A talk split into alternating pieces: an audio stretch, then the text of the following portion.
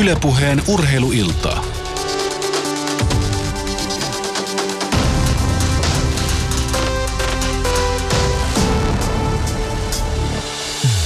Oikein mukavaa keskiviikkoiltaa ja tervetuloa viettämään Yle Puheen urheiluiltaa, jossa tänään pureudutaan tällä kertaa huippuurheilijan harjoitteluun. Mitä ihmettä se kokonaisvaltainen harjoittelu oikein tarkoittaa? Mitä kaikkea se ennen kaikkea No, urheilijalta vaatii. Tähän kysymykseen saamme varmasti vastauksen seuraavan kaksituntisen aikana. Tänään studiossa urheiluilta on viettämässä kanssasi Joni Piirainen tervehdys vaan ja tästä urheilijana kokonaisvaltaisesta harjoittelemisesta keskustelemassa on urheilupsykologi Tuomas Grönman, urheilijoiden unen perehtynyt ja unilääketieteeseen pätevöitynyt lääkäri Henri Tuomilehto sekä ravitsemusasiantuntija Laura Manner. Tervetuloa mukaan keskustelemaan. Kiitos. Kiitoksia. Kiitos. Lähetykseen pääset myös sinä, hyvä kuulija, osallistumaan nimittäin Yle Puheen Southboxin kautta tai Twitterissä tunnisteella hashtag urheiluilta. Ja sitten tuota Southboxia Southboxin taistelutannerta. Sieltähän me sitten nostetaan niitä kommentteja lähetyksen mukaan, kun sille päälle sattuu. Joten osallistukaa. Sehän on tässä vaiheessa tärkeää. Mutta lähdetään tässä vaiheessa ihan siitä liikkeelle, että kun puhutaan kokonaisvaltaista harjoittelusta, niin se saattaa tarkoittaa jollekin aivan sellaisia asioita, mitä taas toinen ymmärtää ihan täysin ja toinen taas ei. Mutta ihan yksinkertaisuudessaan urheilupsykologi Tuomas Gröman, mitä sinun mielestäsi urheilijan kokonaisvaltainen harjoittelu tarkoittaa? No tietysti se karkeako on tämä, että on psyykkinen, fyysinen ja puoli näin, mutta tuolla on se Niilo Konttinen urheilupsykologi tuolta Kihulta on tehnyt semmoisen hyvän pyramidin, missä on tavallaan niin kuin alhaalta lähtien niin kuin elämäntilanne, elämänhallinta, sitten seuraava palkki on motivaatio, päämäärät, seuraava on niin kuin urheilulliset toimintamallit, sitten on harjoittelu ja viimeisenä on esimerkiksi se peli tai tulos tai kilpailu. Ja sitten se jaottelu menee vähän samaan niin kuin tavallaan, että ihminen, urheilija ja sitten tota, sit on vielä se vaikka jääkiekkoilija. Että jääkiekkoilija, urheilija, ihminen. Että se on jaettu niin kolmeen osaan ja monestihan valmentajat, että tämä meidän nykyinen valmennus usein keskittyy vaan siihen lajitaitoihin, periaatteessa sinne pyramidin, sinne peli ja tulos ja ehkä harjoittelu. Eli sinne jääkiekkoille osio, jos mä puhun nyt jääkiekkoilasta, se voi olla vaikka tennispelaaja tai mikä tahansa.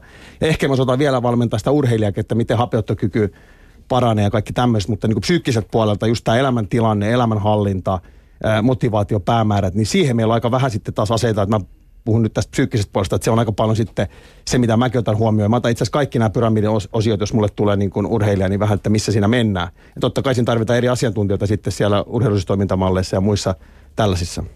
Ravitsemusasiantuntija Laura Manner. No yhtyisin kyllä tuohon Tuomaksen näkemykseen, eli siellä on monta osa-aluetta.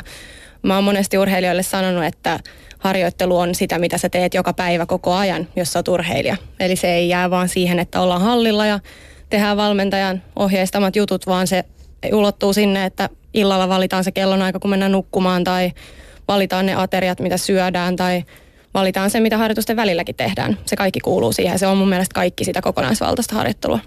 Entä unilääkäri Henri Tuomilehto?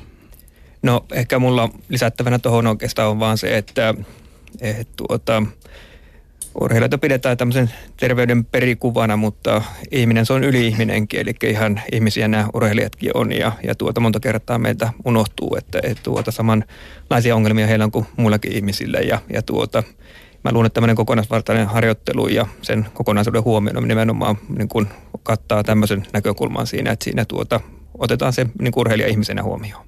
Just näin ja ehkä tämä pyramidi, mitä äsken puhuin, niin jos siellä on se elämäntilan, elämänhallinta, että vaikka nukkumaan menoajat, syöminen, tai jollei sulla ole motivaatio päämäärä, jos puhutaan huippurheilusta, että tiedä mihin sä olet menossa, niin se on aivan turha se valmentaja niin pyöriä siellä, että millään vaikka lyödään rystylyönti tenniksestä tai millään luistellaan tai millään tehdään, jos sun puuttuu sieltä oikeasti se elämäntila, elämänhallinta. Sä et esimerkiksi ole, vireystaso on liian huono, sä et esimerkiksi ole syönyt, et ole nukkunut, sulla on kaikki ongelmia elämässä, että pystyy yhteensovittamaan muuta elämää, ajatukset jossain muualla, niin eihän silloin pysty tietenkään harjoittelemaan lajitaitoja, se on vähän niin kuin hukka heitetty aikaa. Ja tässä me ollaan niin kuin vielä niin kuin monissa paikoissa. Urheilija pitäisi sitäkin täyttää tämä homma kanssa, että ei se ole vaan, että sä menet sinne harjoituksiin, että niin kuin sanoit, että se elämä valmistaa sinne harjoitteluun, että miten elää sitä ennen. niin paljon on puhuttu tällaista väitettä nyt viime aikoina, että urheilijan peruspilareihin, johon kuuluu tietty harjoittelu, ravinto, lepo sekä henkinen vahvuus, nämä juuri urheilijoilla ovat niitä tekijöitä, jotka kaipaavat eniten parantamisen varaa. Aika hurjalta kuulostaa. No kuulostaa hurjalta, että kaikilla osa-alueilla olisi jotenkin parantamisen varaa. Mä ehkä itse pyörittäisin tuota kuviota uudestaan niin, että otetaan se harjoittelupalikka sieltä ja laitetaan se niihin kaikkiin muihin. Eli se ravinto ja lepokin on tietyllä tavalla harjoittelua. Ehkä se on vähän vanhanaikainen näkemys se se perinteinen kehityksen kolmio, että siellä on ne kolme osa-aluetta, mm. jotka sitten tuottaa kehityksen, eli ravinto, lepo ja harjoittelu, mutta kun se harjoittelu nyt nimenomaan, niin kuin tänäänkin puhutaan, niin on niin kokonaisvaltaista, että ei voida sanoa, että vaikka siinä osa-alueessa on, on petrattavaa, koska se harjoittelu on niin monta muutakin asiaa kuin se, mitä siellä hallilla tapahtuu. Niin ei, ei varmaan kovin väärässä voi olla, jos lähtee siitä olettamuksesta, että kokonaisvaltainen harjoittelu on nimenomaan se tae sille urheilusuoritukselle ja nimenomaan hyvälle su- urheilusuoritukselle. No siinä on se tietysti, jos ajatellaan kehittymistä, niin se on hyvin yksinkertainen kaava, että mitä enemmän sulla on niitä laadukkaita harjoituksia ja pitkässä juoksussa, niin sen paremmin sä kehityt, on laji mikä tahansa. Ja tietysti tämä kokonaisvaltainen niin valmennus, otat huomioon noin kaikki osa-alueet, niin valmistaa siihen, että sulla ei tule niin sanottuja ohiharjoituksia niin paljon. Esimerkiksi sen takia, että sä et ole syönyt tai nukkunut tai, tai sun ajatus on jossakin ihan muualla tai jotain tällaista. Niin sittenhän sä totta kai pitkässä kehityt paremmin, kun nämä asiat niin kuin kunnossa. Niin lepo ja palautuminen, se on urheilijalle kaiken A ja O. Se kuitenkin määrittää sitten sitä suoritustilannetta, oletko hyvässä kunnossa. Oikeastaan vaikka kuinka fyysinen, hy, hy, hyvässä fyysisessä kunnossa olisit, mutta jos väsymystila on siinä vaiheessa ihan aika tietoinen, niin eipä se johda ainakaan mihinkään hyvään lopputulokseen. Ja näin se menee, että ihan normaali elämässäkin meillä niin väsyneenä, niin suorittaminen on, on huonoa ja sitten mennään tuonne huippurheiluun, jossa ne marginaalit on tosi pienet, niin, niin tuota, kyllä tämä niin kun mun näkökulmasta on tämmöinen ihan – käyttämätön voimavara vielä tässä meidän urheilukulttuurissa, niin kuin maailmallakin myöskin, että, että tuota, tämä uni ja lepo on kuitenkin ihan laiminlyöty tähän mennessä ja, ja mä itse kokisin kuitenkin, että siinä on semmoinen uusi voimavara, mitä voisi hyödyntää näiden urheilijoiden osalta ja ehkä saada niitä pieniä eroja sitten muihin urheilijoihin tavallaan tämän kautta.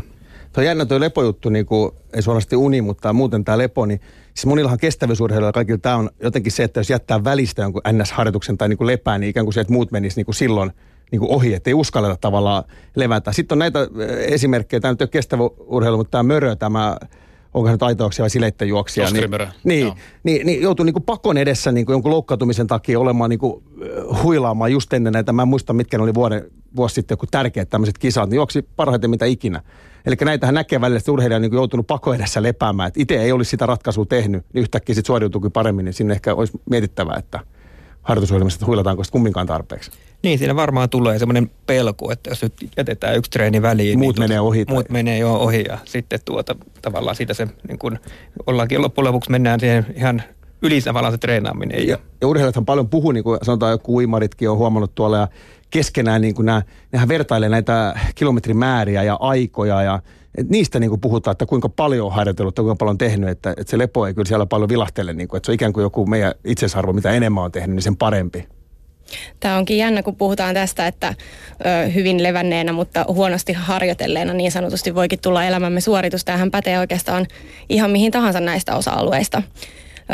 Hyvä esimerkki vaikka Pekingin kisoista, kun Usain Bolt juoksi maailmanennätyksen siellä, niin hän, hän mainosti, että miten hän söi pelkkiä mäkkärin nugetteja. Ja tota, tämähän on tietysti aika huono esimerkki siitä, että miten syödään hyvin ja urheillaan hyvin, mutta sitten on taas tämmöisiä niin yksilöllisiä poikkeuksia, ihmeitä, jotka pystyy ehkä mahdollisesti väsyneenä tekemään tai huonossa ravitsemustilassa tai ehkä tosi huonosti keskittyneenä tekemään sitten niin kuin elämänsä parhaan suorituksen.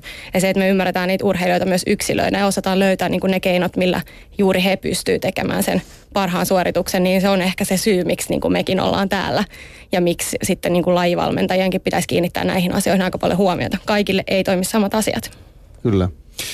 Jalkapallon veikkausliikajoukkue HIK on panostanut entisestään pelaajiensa kokonaisvaltaiseen harjoitteluun tuomalla uutena elementtinä harjoittelun osaksi unenhuollon sekä ravintopuolen kehittämisen. Tässä vaiheessa, kun vartin verran ollaan upeaa keskustelua käyty eteenpäin, niin mennään kuuntelemaan toimitusjohtaja Aki Riihilahden haastattelua ja siitä, mitä hoikolle merkitsee kokonaisvaltainen harjoittelu ja mihin siinä oikein tähdätään. Ylepuheen urheiluiltaa. HJK on toimitusjohtaja Aki Riihilahti, oikein hyvää iltaa. Hyvää iltaa. No siltä se näyttää, että HIK ottaa kyllä suuria askeleita tällä hetkellä eteenpäin, nimittäin ammattimaisempaan suuntaan mennään kovaa vauhtia ja kokonaisvaltainen harjoittelu, se on teille nostettu nyt aika isoksi tekijäksi ja te päätitte panostaa sitten oikein kunnolla unenhuoltoon ja ennen kaikkea ravintoon. Mistä ajatus tähän kokonaisvaltaisen harjoittelun kehittämisen on oikein lähtenyt? No on päivän selvää, että jos halutaan, halutaan saavuttaa jotain tai halutaan päästä lähelle potentiaalia, niin, niin se, se on yksinkertaisesti vaan ja ainoastaan kovaa työtä. Ja, ja silloin pitää miettiä, että mitä, mikä se on se, se urheilijan arki ja mikä se on se, mitä yritetään saavuttaa, miten me saadaan jokaisesta ja niin kuin paras irti. Ja silloin siellä on paljon, paljon tietysti isoja asioita, mutta hyvin paljon tällaisia niin kuin, käytännön asioita ja, ja meillä on valmennustiimi, joka on täysin sitoutunut tähän ja me ollaan nimenomaan tällaisiin, tällaisiin asioihin. Mä tiedän, että ei, ei niillä tietenkään mitään voiteta, mutta niillä voitetaan paljon sitä, että jokainen pystyy treenaamaan paremmin, pelaa täyspäiväisemmin ja saa työkaluja itselleen siihen harjoitteluun ja pelaamiseen. Eli, eli meillä on valmennusjohto, joka on todella kiinnostunut näistä. Meidän niin kuin tekeminen perustuu enemmänkin niin kuin siihen päivittäiseen tekemiseen eikä tuloksiin. Öö, on, on, on ihan selvä asia, että itsekin omaa peliuraa, niin, niin, niin kyllähän se unen merkitys, palautumisen merkitys korostuu tällaisessa ottelurytmissä, mikä nykypäivänä on ja, ja tässä nyky, nykypäivän pelitempossa. Ja toinen asia on sitten ravinnon merkitys. Ja meillä on paljon nuoria pelaajia, jotka on joko vielä kotona tai just muuttanut koto, kotoa pois ja ei ehkä ole ihan vielä sitä käsitystä siitä, että mitä kaikkea ammattimaisuus vaatii, koska se ei ole pelkästään se kaksi tuntia kentällä, vaan se on oikeasti kaikki sen ympärillä, mikä on tärkeä. Niin, niin me ollaan otettu uni ja ravinto muun muassa tai fysioterapia ää, niin kuin isoksi osaksi tätä meidän, meidän niin kuin prosessia. Niin ja teillähän on jo hyödynnetty useamman vuodenkin ajan tuota mentaalivalmennusta, eikö vain? Totta kai, ja että henkinen valmennus on hirveän iso osa tätä, että, että se, se ei auta, että osaat jotain, itsestäsi irti. Ja kyllä mä väitän, että, että suuri osa asioista tapahtuu pään sisällä, ja ei se tarkoita mitään hokkuspokkusjuttuja, totta kai niin kuin, ö, osaaminen, itseluottamus ja henkinen voimavara kasvaa jo pelkästään treenaamalla, mutta se, että saat itsestäsi niin kuin tiukoissa tilanteissa paineen alla, ö, pystyt suoriutumaan, pystyt käsittelemään tavoitteita, onnistumisia epäonnistumisia, se on hirveän iso, iso osa sitä, että, että minkä, miten sä koet itse kentällä, mitä sä saat itsestäsi irti. Ö, eli tämä mentaalipuoli on ollut meillä jo niin kuin usean vuoden ajan mukana. Me ollaan tuotu nyt ravintoa voimallisemmin tänä vuonna, unta, palautumista voimallisemmin tänä vuonna ja meidän kokemukset on ollut hyvä ja sillä ei tietenkään yhtään, niin kuin mä sanoinkin, niin sillä ei niin automaattisesti sarjapisteet saa, mutta meille se kaikkein tärkein, että pelaajat on kokenut, että siitä on ollut niille apua. Ja sitä varten me tässä, tässä ollaan, että, pelaajat kehittyy ja ää, on, on, tulee, tulee paremmaksi siinä kokonaisvaltaisessa ää, ammattimaisuudessaan. Niin, miksi unen laatu ja ravinto on kehittynyt juuri tai tullut nyt näin tarpeelliseksi teille, kun ilmeisesti ne Euroopan kentät kuitenkin kiinnostavat, mutta ovatko juuri nämä tekijät niitä, mitkä voisivat kenties, vaikka painotat sitä, että näillä asioilla ei kuitenkaan pisteitä saada ja paikkoja haeta, mutta minkä takia tämä nyt tuli niin tarpeelliseksi? Niin, niille ei varmaan suoraan saada, mutta välillisestihän sillä, että meillä on pelaajat terveinä, kunnossa, niiden loukkaantumisriski pienenee ja ne pystyy harjoittelemaan enemmän, niin totta kai niillä on iso merkitys. Ja musta tämä jännä, tähän on ihan perus tällainen niin kuin jokaiselle ihmiselle tärkeä asia. Sulla on se, että sä että sä pidät huolta ravinnosta, unesta ja sitten liikkumisesta, niin se on sun normaalinkin hyvinvoinnin mittari. Se on ihan sama huippuurheilussa, että sä et saa siitä harjoituksesta kaikkea irti, sä et pysty harjoittelemaan tarpeeksi usein tai tarpeeksi kovalla temmolla, jos et saa palautunut. Ravinto ja, ja, ja lepouni on vaan niin kuin yksinkertaisesti niin kuin useasti jopa tärkeämmässä asemassa pelikaudella kuin itse sitten se, se, tota, se harjoitus, että sä pystyt palautumaan ja saat aina täydellä energiatasolla ja ää, se on, se on jännä, niin mä itse tunnistan omalta uralta ja aika moni varmaan että pelien jälkeen on vaikea nukkua, matkustaessa on vaikea nukkua ja ää, itse asiassa niin tutkimuksen mukaan niin suuri osa suomalaisista nukkuu väärin ja lepää liian vähän. Ää, ja silloin totta kai merkitys siihen, että kuinka sä pystyt harra, harrastamaan tällaista fyysistä ja fyysisesti ja henkisesti niin kuin vaativaa ammattia. Ravinto on toinen, meillä on paljon erilaisia uskomuksia ihmetieteistä ja muista, mutta se, että konkreettisesti tehdään pelaajan kanssa, ne tut, niin kun mietitään, että mitä ne syö, seurataan miten ne syö, ja sitten me tiedettiin ihan kokkikoulu ja perusasioiden opettamista, eli ne on tuolla, tuolla opete, opetellut ruoantekoa, ja kieltämättä itsekin olisi ehkä voinut mennä siihen mukaan, että muutama, muutama oikopolku tuli sitten kuitenkin otettu itsekin joskus. miten pelaajat ovat muuten ottaneet nämä uudet aluevaltaukset vastaan? No, no se on oikeasti sellaisia asioita, joista on niin konkreettinen hyöty niille heti. Ja että osa saa oivallukset toisesta asiasta, osa toisesta, osa ymmärtää, että hei, tämän takia mä en saa öisin unta. Tämän takia mä en saa pelien jälkeen unta. Hei, tämän takia mä en palaudu. Ja osa niistä on ihan tällaisia juttuja, jotka itse tullut siinä, kun arki on muotoutunut jonkun näköiseksi, että olet tottunut niin kuin vaikka juomaan liian vähän vettä, liikaa kahvia tai tämä on tyhmä esimerkki, mutta itse sokeutuu omalle toiminnalle niin helposti. Niin se, että saat jotain tällaisia apuja, niin, niin siinä ei ainakaan keneltäkään mitään hävittävää. Ja, ja mä uskon, että, ja, ja siis totuushan on, että näitä pitäisi tehdä paljon isommassa mittakaavassa, näitä pitäisi aloittaa paljon nuorempana vielä, että eh, jos nuoret pelaajat osaa pitää itsestään huolta, niin niiden harjoittelu, elämänhallinta, kaikki niin kuin paranee niin kuin huomattavasti. Hoikon toimitusjohtaja Aki Riilahti, mitä kokonaisvaltainen harjoittelu hoikossa merkitsee? No se merkitsee sitä, että, että, että tavallaan meillä on tarpeeksi valmentajia, tarpeeksi osaavista ammattilaisia niillä alueilla, mitä tarvitsee tehdä, että, että, että, pelaaja on ammattimainen ja, ja sen elämänhallinta paranee ja se kokee, että saa työkaluja siitä. Silloin sen pelaajankin on helpompi sitoutua siihen. Se tarkoittaa sitä, että me ollaan suunniteltu hyvin, ää, ei pelkästään niin kuin yksittäinen harjoitus, vaan harjoitus, harjoitusviikko, harjoituskuukausi, koko harjoitusvuosi. Ää, miten me kehitetään yksilöä nimenomaan yksilönä, eikä silleen niin, että, että tota, me käsite, kohdellaan jokaista samana. Se on ihan eri asia. Markus Heikkinen, kokenut, kokenut sotaratsu ja nuori kaveri, joka on vasta tulossa, tota, vaikka joku Roni Peiponen, joka on vasta tulossa, ne on ihan erilaisia. Niiden tarpeet on erilaisia ja ei voi puhua kokonaisalkaisesta harjoittelusta ja ihmisten valmentamisesta, jos tehdään kaikille samoja asioita samalla tavalla. Niin kuinka pitkäjänteistä työtä tämä on? Tuloksia nyt ihan heti varmaan ei ole nähtävissä, mutta kuinka pitkäjänteistä tämä konkreettisesti on? No siis pitähän sen olla, että totta kai mentaalivalmennus me ollaan tehty nyt jo kuuden, seitsemän vuoden ajan ja se, se, se on ihan meidän junioripuoleen asti.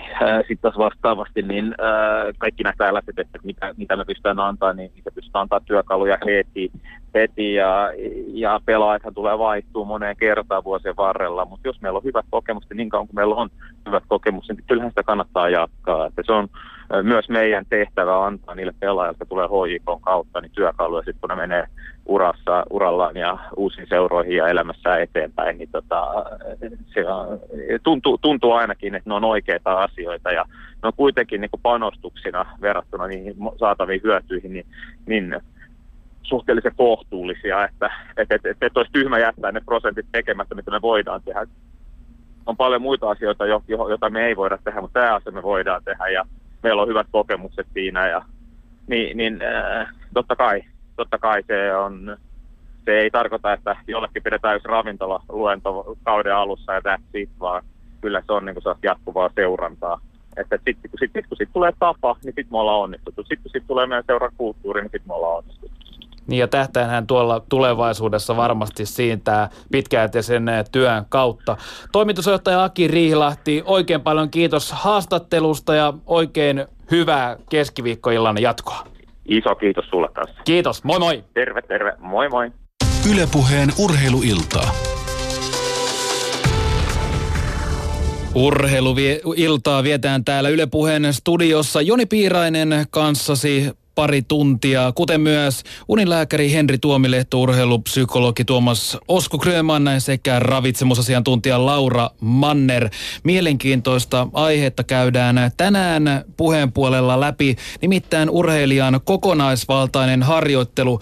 Se on aikamoinen teema ja siihen liittyy paljon arvailuja, arvailuja sekä tietynlaista mystiikkaa, vaikka kaiken pitäisi olla kovin yksinkertaista, mutta niinhän se aina huippuurheilussa ja harjoittelussa kuitenkaan ei ole.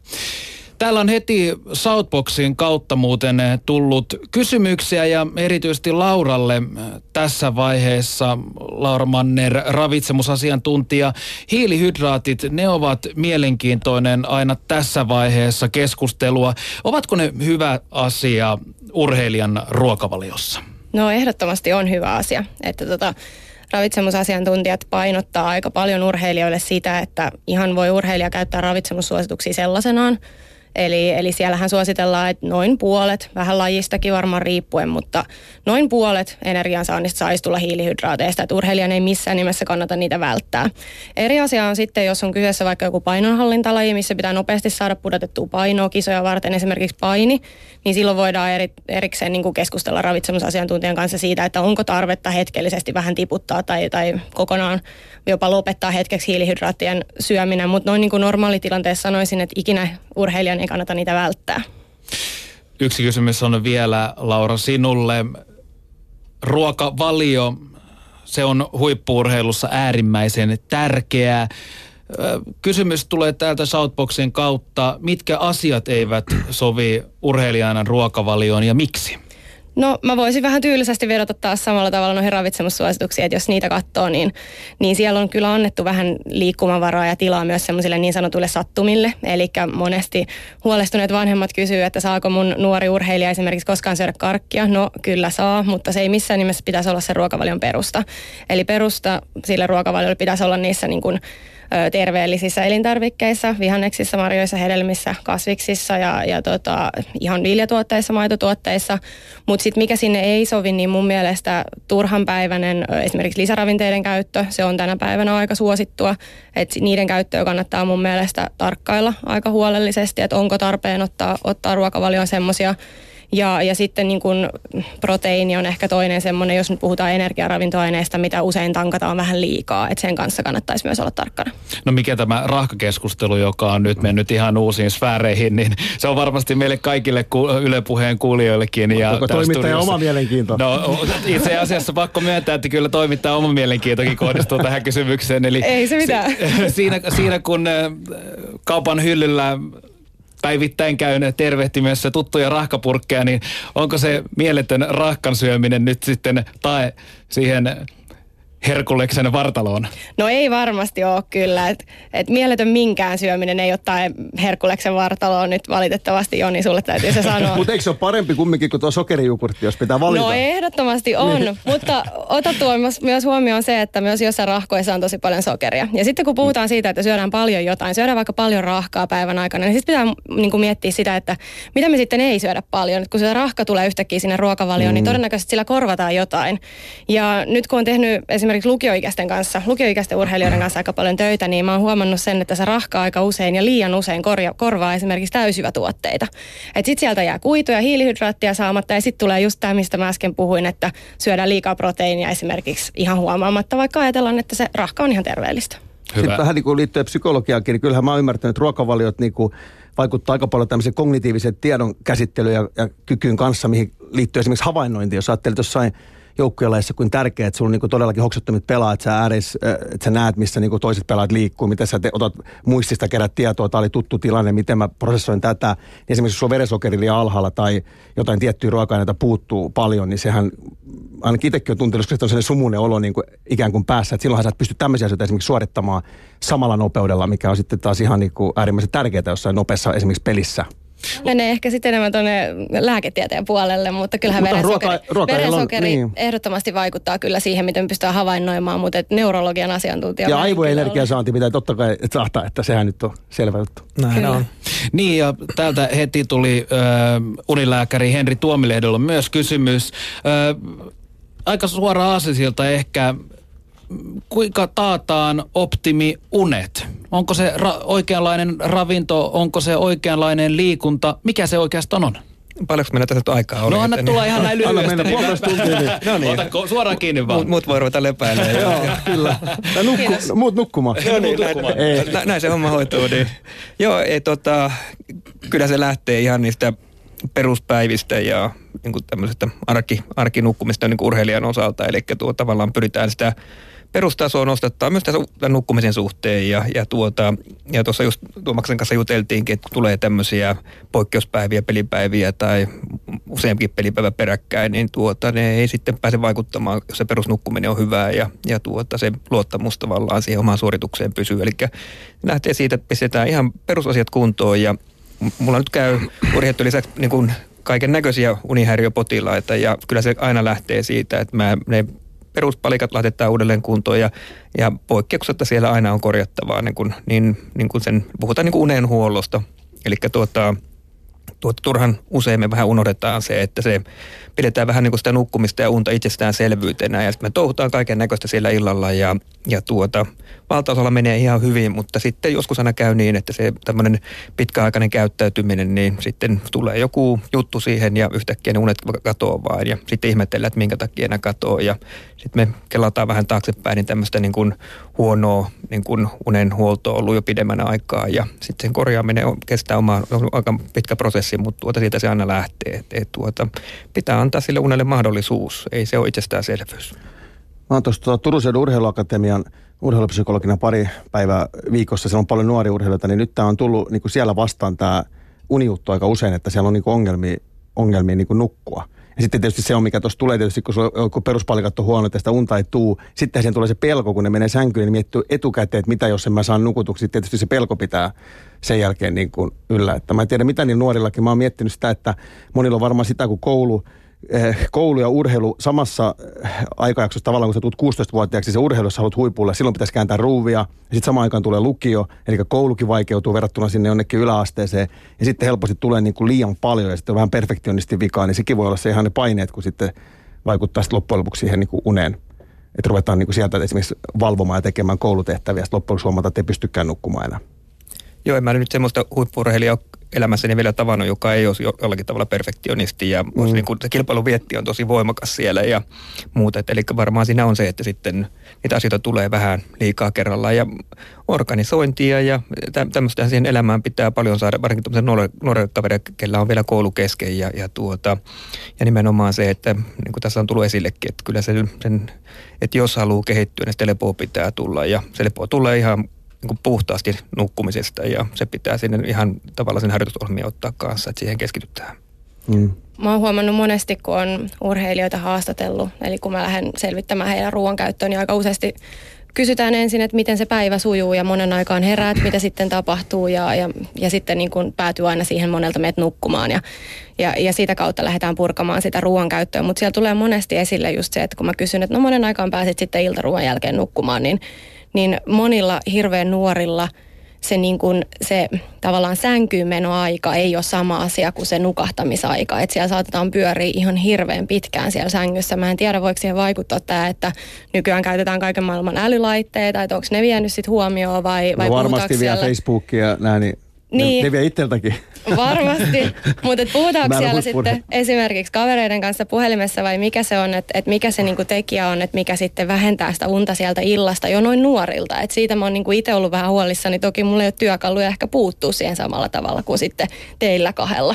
Olisi kiva kuulla, että ootteko huomannut tämmöisiä ilmiöitä. No joo, kyllä mä oon sen huomannut ja niin kun puhutaan tämmöistä unisyklistä, joka on niin kuin 90 minuuttia. Ja se sanelee aika pitkään sen meidän otollisen nukahtamisajankohdan. Ja aika usein niin kun itse kukin varmaan tässä studiossakin tunnistaa sen, että illalla tulee semmoinen hetki, että alkaa väsyttämään, mutta sitten siellä tulee Champions League tai joku muu telkkarista ja sitten taistelee sen vartin väsymyksen läpi ja sitten yhtäkkiä ollaankin pirteänä ja, ja tuota sitten kun on nukkumamenon aikana ei nukuta enää pätkääkään. Ja, eli se ihan puhdasta fysiologiaa, kun se unisykli on 90 minuuttia, niin se otollinen seuraavan nukahtamisen ajankohta tavallaan on sitten 90 minuutin kohdalla ja ja tuota, tästä se usein on kyse, että silloin kyllä arkipäivinä, niin kun se ensimmäinen tämmöinen väsymys tulee silloin, niin kyllä silloin pitäisi pehkuihin painua ja, ja tuota, hakea se uni sieltä.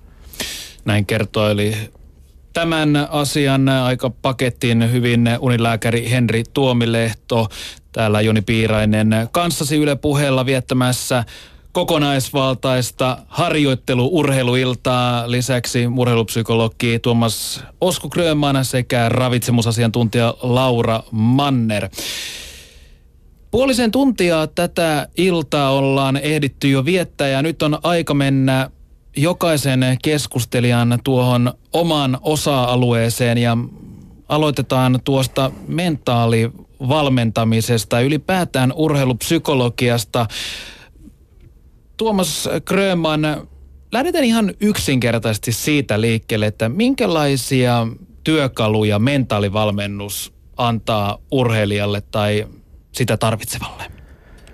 No mä aloitan siitä, että tavoite on aina niin kuin urheilijan hyvinvointi ja hyvät suoritukset.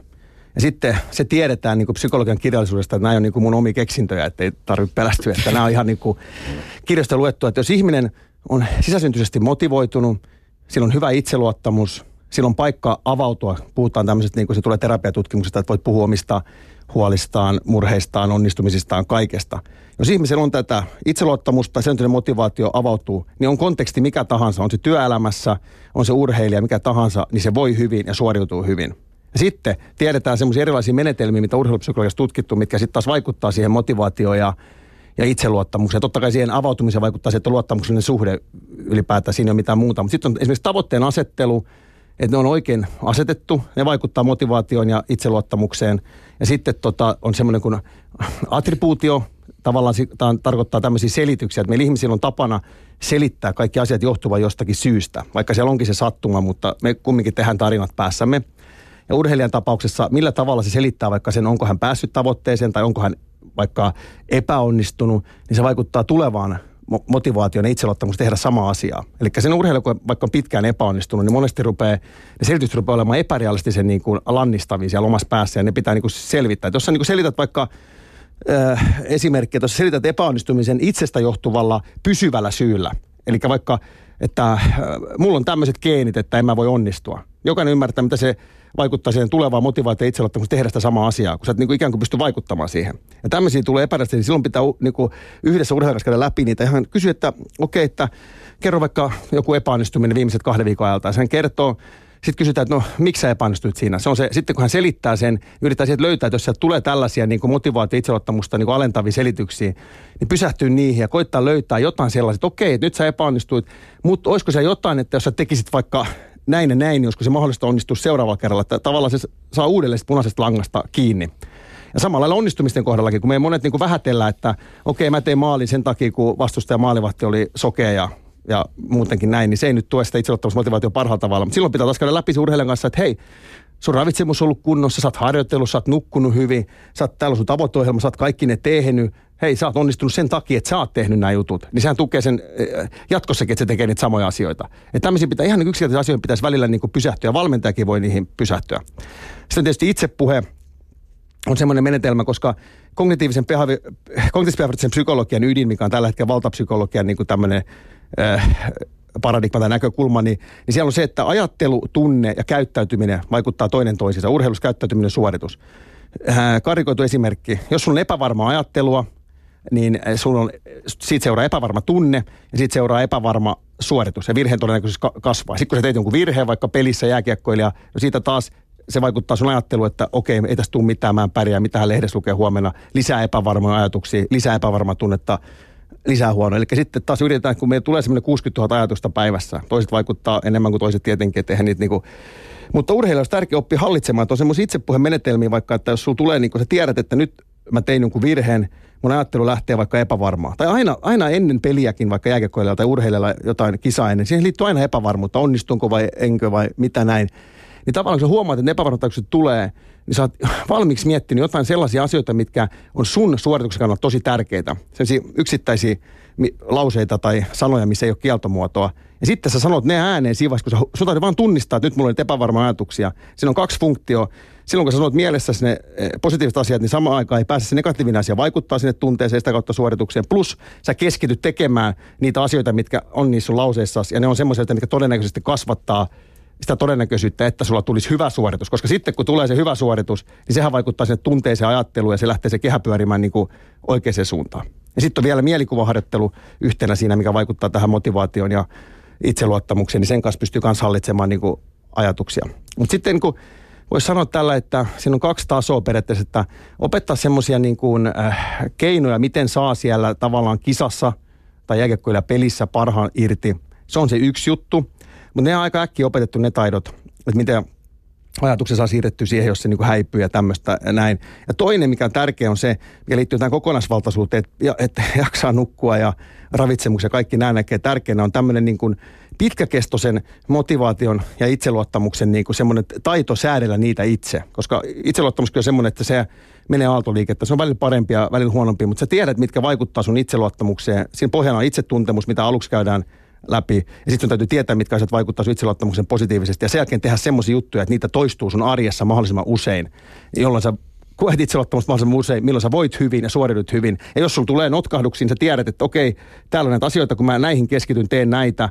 Esimerkiksi joku hyvä nukkuminen, hyvä syöminen, nehän on todella hyvin niin itseluottamuksen lähteitä, kun siitä tulee hallinnan tunnetta. Että sulla on olo, että tämä homma on niin kuin hallussa. Sitten taas jos sulla, tiedät, että ne on sun arvo, että on tärkeä syödä hyvin, on tärkeä nukkua, ja olet sä tee niitä, niin sitten taas se aiheuttaa sitten semmoista huonoa ristiriitaa. Että tavallaan, että mitä siellä kisassa, miten saa parha irti, ja sitten se koko urheilija-arki, että jaksaa sitä urheilijaelämää ja tavallaan niin oppisi rakastaa sitä omaa urheilija-arkea. Sitten mä puhun paljon niille, että, että silloin jos sulla on vaan joku vaikka olympiadi, että neljä vuotta, siellä on vaan se tulos, ja jos se kaikki ei voi voittaa, niin voi helposti käydä niin, että sitten tulee semmoinen, että mä oon uhrannut kaiken tähän tämän neljä vuotta, että kaikki on mennyt niin kuin hukkaa. Mutta jos sä ikään kuin rakastatkin sitä arkeista sun elämän tapana, niin sitten se tulos on totta kai tärkeä siellä, mikä, mihin sä tavoittelet, mutta se on se bonus, että vaikka sitä ehkä tuliskaan, niin se ei niin kuin romauta sun itsetuntoa eikä muutakaan, koska sä oot tavallaan nauttinut siitä elämästä, niin kuin, se on ollut sun valinta se elämä, eikä niin, että se on ollut sun uhraus se elämä.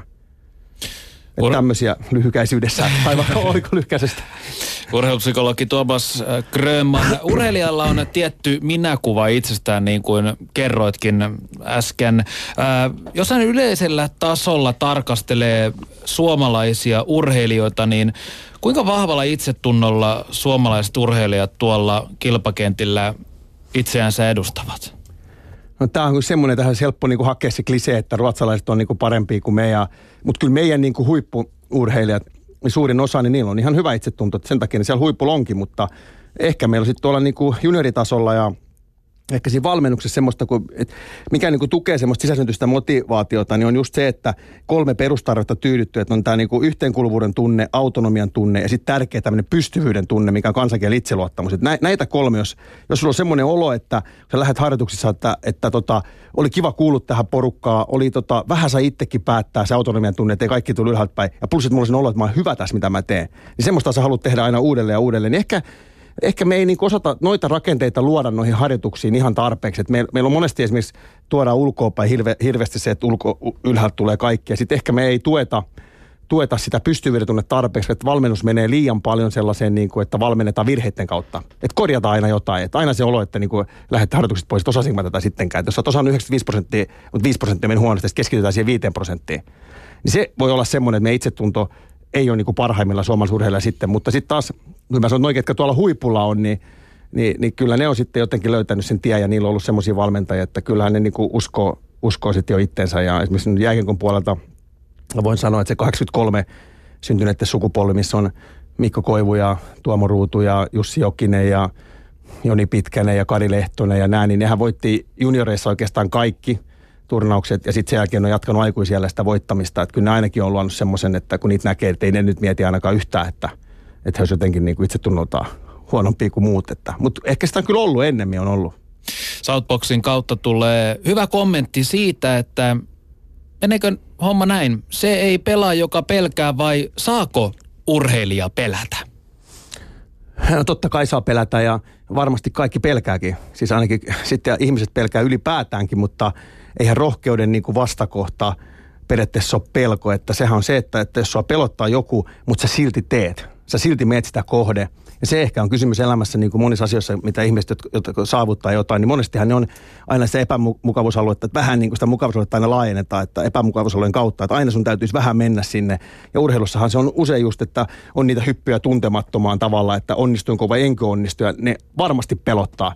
Ja, ja sitten, mutta sinne vaan sitten, että rohkeut on se, että siitä huolimatta niin kuin tekee ja huomaa sitten, että että selviää niistä, niin nehän on sitä semmoista arvokasta kokemusta sitten sen reppuun, että sitten kun tulee seuraava tilanne, mikä pelottaa, niin sulla on siis kokemus siitä, että mä oon ollut tällaisessa aikaisemminkin ja näin. Mutta jos se nyt aina, aina kun se pelottaa, jos sä jätät menemättä, jätät tekemättä, niin sulle ei koskaan pääse muodostumaan semmoista kokemusta, että sä niin selviät siitä. Sitten sä, sit sä rupeat niin ajattelemaan sitä, että pelko on yhtä kuin se, että nyt ei voi missään nimessä onnistua tai missään nimessä ei voi tonne mennä. Ja sehän on väärä ajatus. Ei se tarkoita, jos on pelottainen kisa, että sä et voi vaikka voittaa sitä. Urheiluun kuuluu totta kai unelmointi nimenomaan niin kuin sanoit. Ota, oliko Henri Tuomilehdolla tähän? Ei ollut. Ei ollut mitään. Joo. Uh, urheiluun kuuluu totta kai unelmointi, mutta sama hengenvetoon on puhuttu varsinkin Suomessa siitä, että täällä pärjää vain jalat maassa mentaliteetillä. Annetaan vähän, vähän sellainen kuva, että leijua et saa. Mutta minkälaista on sellainen hyvä itsetunto silloin, kun voi hiukan jalat nousta maasta? No se on tästä kanssa persona äh, kohtaista, että jotkut on sellaisia tyyppejä, että ei missään nimessä halua tuoda yhtään itseä esille, mutta toiset taas niin kuin, äh, nauttii siitä, että jos nyt otetaan, ja jollekin se voi olla semmoinen niin kuin ulospäin semmoisen niin kuin vaikka rehvastelu, niin se voi olla keino hallita äh, vaikka jännitystä ennen kisaa. Jusain Poltti Laura mainitsi tässä aikaisemmin, niin jos näette, miten Jusain Polt menee niin kuin ennen olympiafinaalia äh, niin kuin flirttailee kameroille ja joukkuekaverilla lyö nyrkillä vatsaa ja heittää niin kuin tavallaan sen ihan leikiksi. Joku voi ajatella, että eihän se jännitä mitään, että se on niin kuin, että noin tuossa rennosti pelleilee, mutta to, tosiasiassa ihan varmasti jännittää, mutta se on hänen tapansa niin kuin siirtää se ajattelu niin kuin siitä, siitä epävarmasta ajattelusta niin kuin pois siihen tavallaan siihen leikkiin, siihen virttailuun, että silloin hän pystyy niin kuin tekemään sen parhaiten, että mutta kyllä mun mielestä terve itsetunto, niin eihän siinä ole mitään, että jos sä niin kuin näytät sen, mitä, mitä sä osaat. Ja periaatteessa mäkin puhun urheilijoille paljon semmoista, että, että nimenomaan pitää katsoa omia onnistumisia niin kuin tallenteilta. Pitää niin kuin hakea sellaista tunnetta, että on hyvä. Pitää puhua itselleen. Jos ei ulospäin halua näyttää, niin ainakin puhua itselleen mielessä, että mä osaan tämän homman, mä oon hyvä. Sitten tiedetään sekin, että liha, liha miten tämä niin kuin vaikuttaa tämmöinen niin kuin ihan niin kuin jossa niin kuin kehon kieli, että jos sä niin kuin vedät rinnan niin kuin ylöspäin ja näin, niin sehän vaikuttaa sun ajatteluun, että sä helpommin ajattelet itsestäsi, että sä oot niin kuin pystyvä. Eli kyllä se kannattaa vähän niin kuin ulospäinkin amerikkalaiset ehkä tässä parempi kuin me, että ne niin kuin näyttää vaikka vähän feikilläkin se, että jos on vaikka huono päivä, ei tunnu hyvältä, niin ylikorostetusti vetää kroppa sen näköisesti, että mä menen tässä selkä suorana ja mä pystyn tekemään, niin se voi olla, että se mieli tuleekin sieltä niin kuin perässä ravitsemusasiantuntija Laura Manner. Joo, ja mä olisin tuohon vaan kommentoinut, kun puhutaan vähän tästä, että suomalaisilla ehkä huono itsetunto urheilijoina mahdollisesti, tai ainakin ehkä semmoinen niin perinteinen klisee on olemassa. Ja sitten toisaalta tämä toinen ääripää, että, että niin kuin haetaan oikein semmoista brassailua ja, ja rehvastellaan ehkä sillä, mitä ollaan saatu aikaan. Mun mielestä on hyvä muistaa, että urheilu tai urheilijana oleminen on kuitenkin niin kuin ammatissa toimimista sitten mm. siinä vaiheessa, kun ollaan huipulla. Ja siihen kuuluu se, että jonkin verran joudutaan esiintymään, vaikka oltaisiin kuinka jalkapalloilijoita tai, tai sulkapallon pelaajia, että ei olla niin sanotusti esiintyviä urheilijoita samalla tavalla kuin vaikka voimistelijat. Mm. Mutta kuitenkin urheilunkin kuuluu se, että esimerkiksi annetaan radio- tai TV-toimittajalle, lehtitoimittajalle haastatteluita. Että liian usein ehkä näkee sitä, että mennään liikaa siihen niin kuin omaan urheilusuoritukseen sen suorituksen jälkeen ja unohdetaan se, että, että, tätä ehkä tehdään myös osittain sen takia, että, että ihmiset haluaa seurata urheilijoita. Ihmiset haluaa kuulla urheilijoiden kommentteja ja se on aika ikävää niin katsoa toimittajia siinä Mikset Sonella, kun he yrittää pyytää urheilijoilta haastattelua ja sieltä tulee suurin piirtein keskisormeja, että, että en varmaan vastaa kysymyksiin. Tämä on hyvä pointti, mutta muistan itsekin, kun pelasin jääkiekkoa ja tiedän aika paljon jääkiekkoilijoita, niin kyllähän monet on itse asiassa vähän narsisteja siinä mielessä ja tykkää niin kuin itse asiassa esiintyä siellä jäälläkin, että ottaisit katsomusta jonkun, ketä vähän katsoo, hakee sieltä niin kuin fiiliksen ja käyttää sitä ihan niin kuin psyykkisenä semmoisena niin kuin motivaattorina, että, että mä oon tässä hei hyvä, mä oon vuorovaikutuksessa ton niin kuin yleisön kanssa, mä niin kuin reagoin, kun mä taklaan tähän ja, ja tällaiset on niin kuin tämmöistä. Kyllä, kyllähän tosi moni urheilija itse asiassa niin kuin, nauttiikin siitä. Mutta mä tiedän tänne tätä, että, sitten, että se unohdetaan ehkä siinä pettymyksiä siinä kohdalla, että ei toimittajille puhuta. Että toi oli, toi oli hyvä pointti. Että. No tavallaan se, se toinenkin puoli siinä on, että, että ei pelkästään se suoritus, mutta sitten just tämä, että jos puhutaan kokonaisvaltaisuudesta, se ei ehkä liity siihen harjoitteluun, mutta se liittyy siihen niin kuin urheilijan elämäntapaan, että kuitenkin näytetään ulospäin myös siltä, että meitä kiinnostaa puhua urheilusta, niin sekin Kyllä, on mun joo. mielestä ihan tärkeää. Kyllä. Miten sunilääkäri Henri Tuomilehto, miten näet it, hyvän itseluottamuksen ja hyvän urheilusuorituksen unenlaatuun vaikuttavan? No kyllä nämä käsikädessä menee ja, ja toi nukkuminen sinänsä, niin itse luottamuksesta se kumpuaa kanssa ja, ja tuota samaa niin kuin tilanne siellä, että jos siellä alkaa kamalan epävarma olla tuon nukkumisen suhteen, niin, niin tuota, ja ennen kaikkea ehkä siitä kanssa, että jos niin kun on epävarma siitä, että jos nyt tänä yönä en nukukaan riittävästi, miten se huominen suoritus on, niin, niin kyllä se takuu varmasti se seuraavan päivän suoritus on kyllä pilalla siitä sitten. Ja nämä näitä juttuja kanssa, miten nämä linkkautuu tähän psykologiaan ja näitä juttuja mäkin käyn omien näiden urheilijoiden kanssa läpi ja ojon tämmöisiä vääriä luuloja vähän sieltä ja muuta. Että kyllä nämä ihan kulkee niin kuin käsi kädessä, niin kuin unenkin kanssa. Niin se ajatus, tunne, suoritus, eli tässä just tulee ajatuksena päähän, että, että mä en ole nukkunut viime päivänä kuin neljä tuntia, että en mä voi onnistua se on epävarma ajatus. Sitten on epävarma tunne ja sitten todennäköisesti aloitat vaikka jääkiekkoilla peli, niin teet heti jonkun virheen. Sitten se vaan lisää. Se on niin todistus sille, että no niin, tässä menee tosi huonosti ja sitten se koko peli menee ohi. Vaikka niin kuin sanoit aikaisemmin tässä, että jos sulla on niin kuin unen peruspalikat kunnossa, oot nukkunut pitkään hyvin, niin se yksi yö, niin kun sä nukut vaikka se neljä tuntia, niin eihän se merkkaa mitään.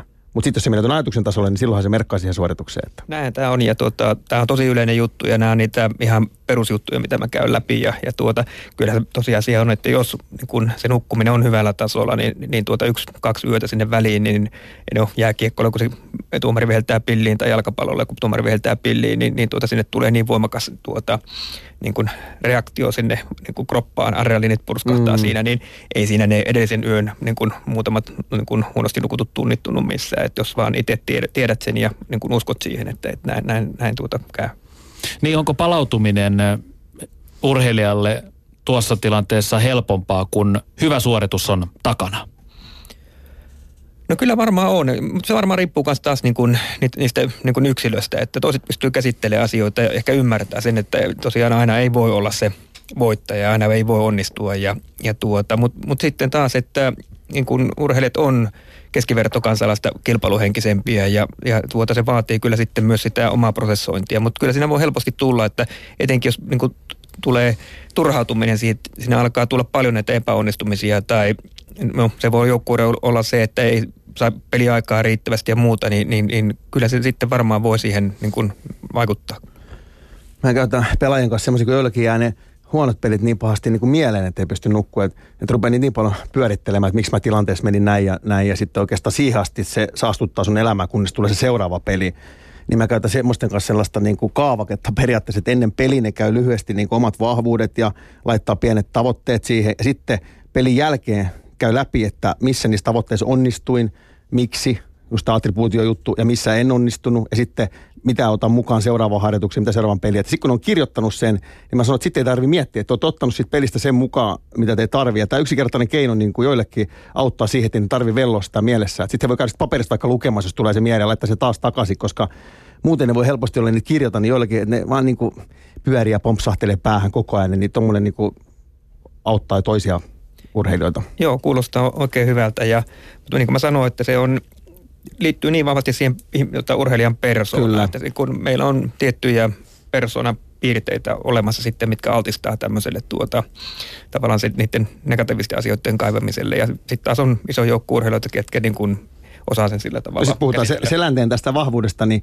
sehän oli just se, että tosissaan otti homma, mutta sitten kun peli ohi, niin 50 minuuttia se on sun korvissa tapahtunut mitä vaan. Niin ehkä sen takia se jaksokin niin kauan, kauan pelata, että ei, niin kuin, ei, ei, voi, jos sulla on neljä peliä viikossa ja esimerkiksi jäikossa, sä voi jokaista niin kuin peliä jäädä miettimään niin kuin loputtomiin tai muuta. Sulla ei ole niin kuin enää mitään muuta kuin murehtimista ja valmistautumista ja sun elämässä ei ole sellaista psykologista irrottautumista ollenkaan. Voi tulla just näitä univaikeuksiakin. Joo, Ylepuheen urheiluiltaa.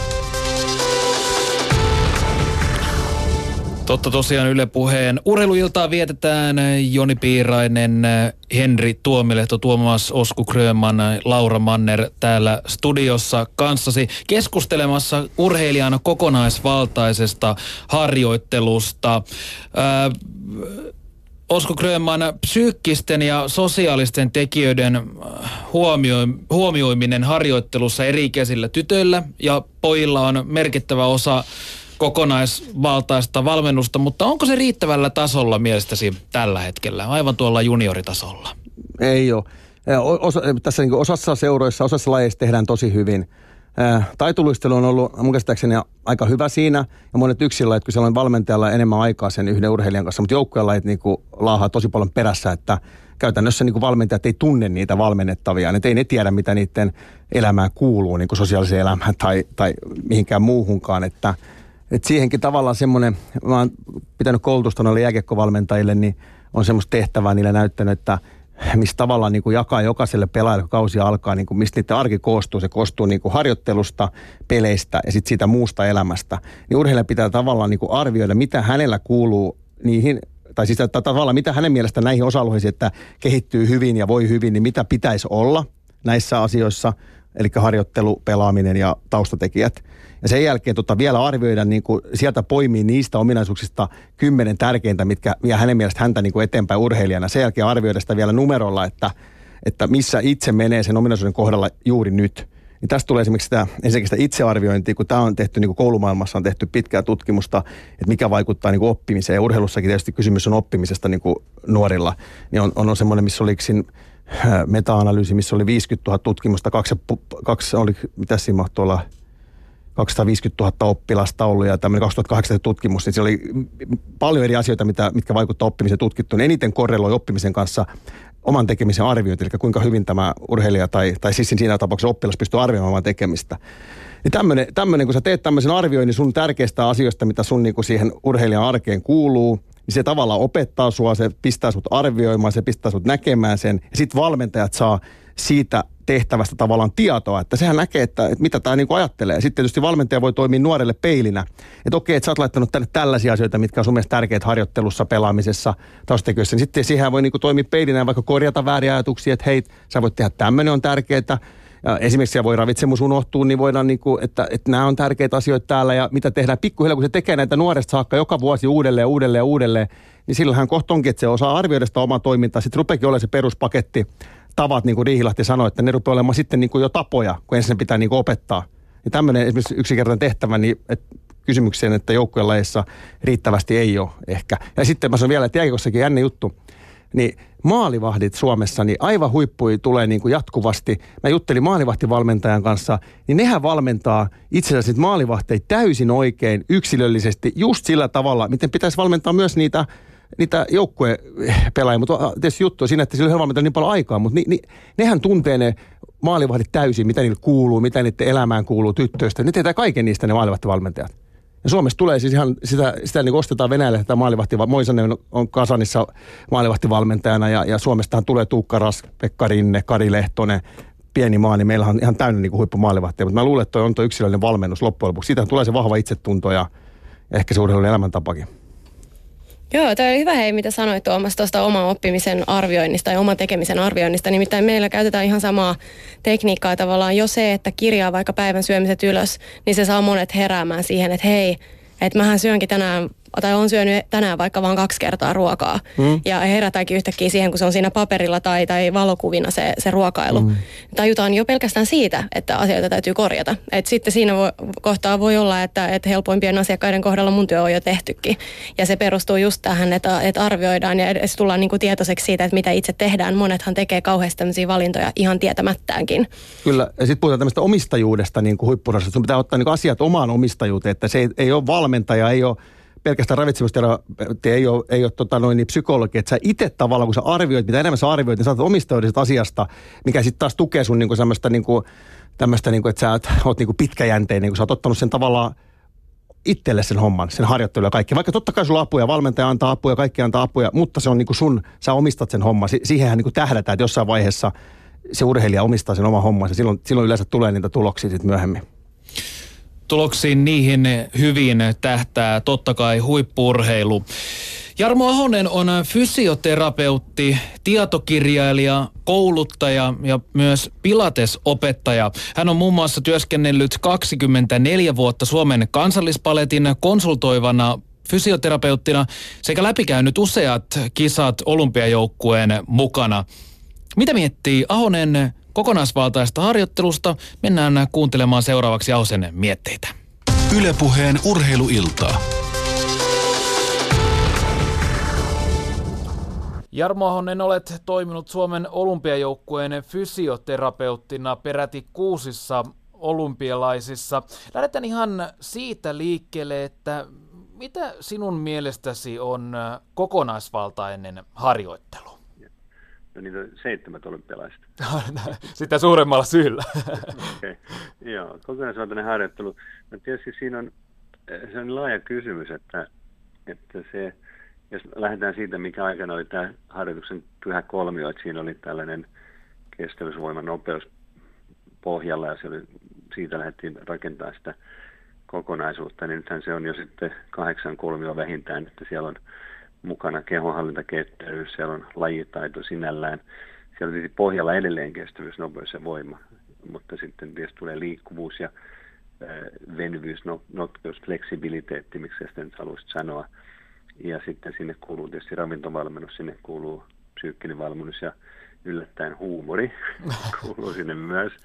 Eli tämä just siinä, että niin kauan kuin urheilu on hauskaa, sitä on kiva jatkaa ja jos se alkaa olla tiukkampi musta, niin huumori häviää, niin sitten kyllä henkinen hyvinvointi hävisi samalla siitä urheilusta. Ja, ja kun näistä kaikista piirretään tavallaan sen mallin itselleen ja sitten seuraa sitä, niin ei mikään niistä unohdu. Ja tietysti vaatii tältä valmennustiimiltä, toimii aika paljon, koska eihän kuka, kukaan voi olla yhden asian asiantuntija tai kaikkien asian asiantuntija, vaan joutuu kommunikoimaan sitä aika isonkin joukon kanssa loppuun, jos halutaan hyvä tiimi rakentaa. Ja tietysti vaatii tämmöisen aika hyvän ominaisuuden kuin kommunikointikyky ja sitten myös kyky ottaa vastaan kritiikkiä ja kaikkea muuta. Että, että se on tietysti tässä suomalaisessa urheilussa ollut vähän sellainen mörkö, mitä on yritetty karistaa selästä pois, että, että se olisi keskustelevampaa ja se olisi tämmöistä niin kuin hyväksyvämpää ja sillä tavalla niin kuin nähtäisiin vähän laajemmin, laajemmin kokonaisuuksia, ettei tuijota siihen yhteen omaan asiaan. Ja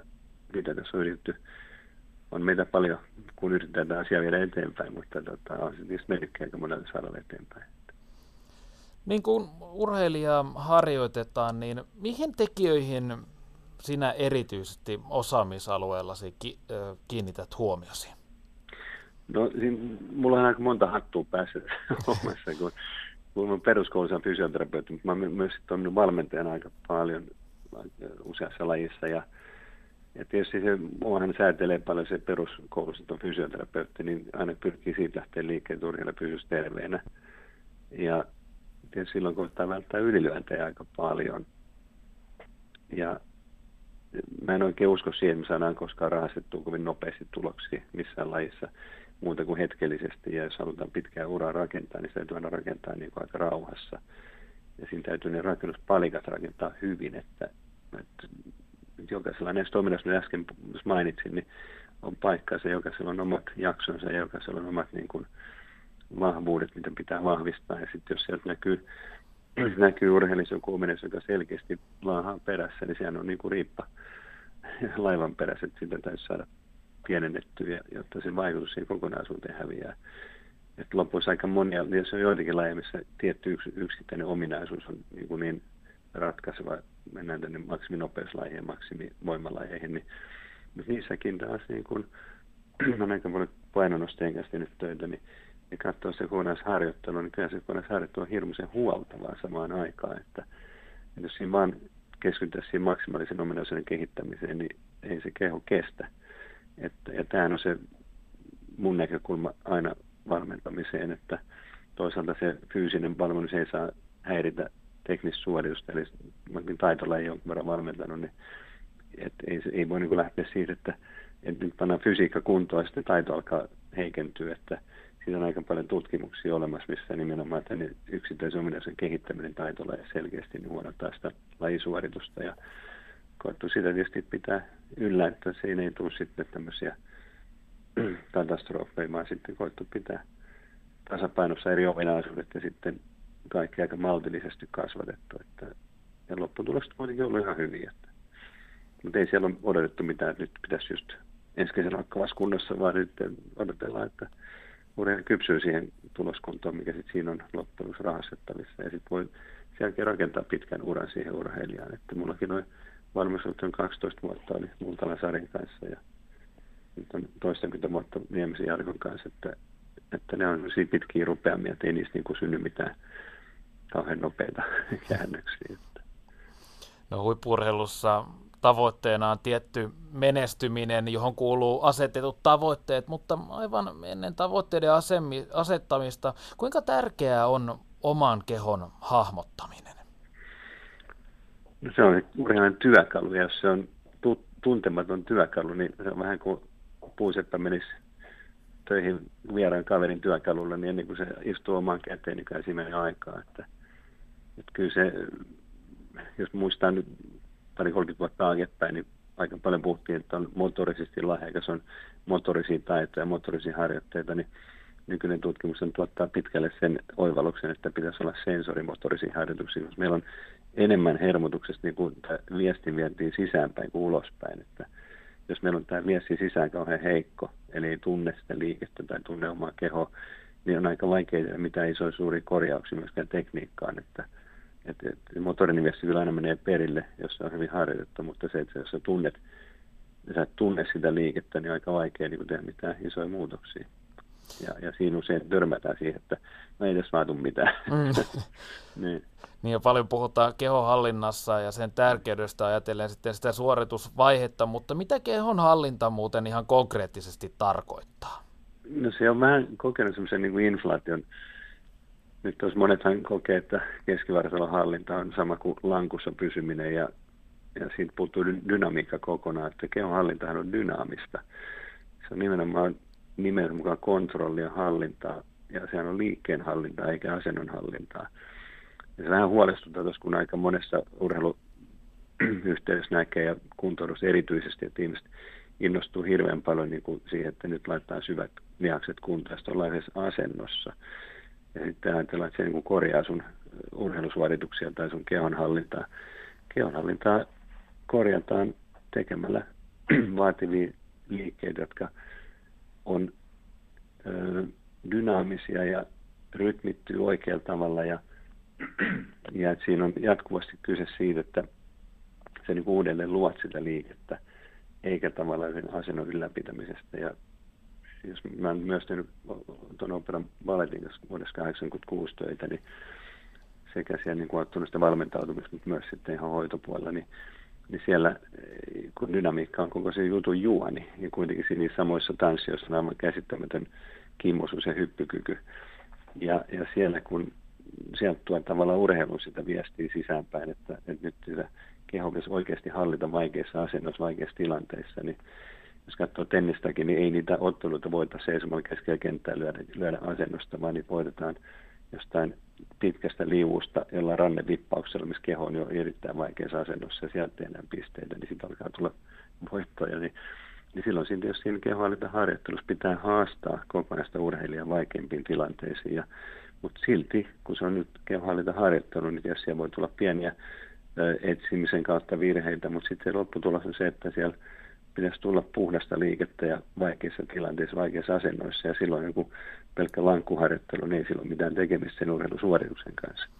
Niin, paljon puhutaan monipuolisen harjoittelun tärkeydestä. Mitä se ihan tarkoittaa huippuurheilussa ja ajatellen huippurheilijaa ja sen monipuolisen harjoittelun vaikutusta? No se on tietysti täytyy muistaa, että, että haetaan myös niin maksimaalisia suorituksia ja, ja tietysti on pakko mennä sinne niin kuin ääredajoille monenkin, monenkin kertaan harjoittelussa niin kuin, niin kuin kilpailusuorituksessa kiertää. Eihän sillä sillä lepsuttelulla kukaan menesty missään lajissa. Että kyllä sen täytyy ne perusvoimat ja perusnopeudet ja peruskestöydet olla huippuudella tasoa.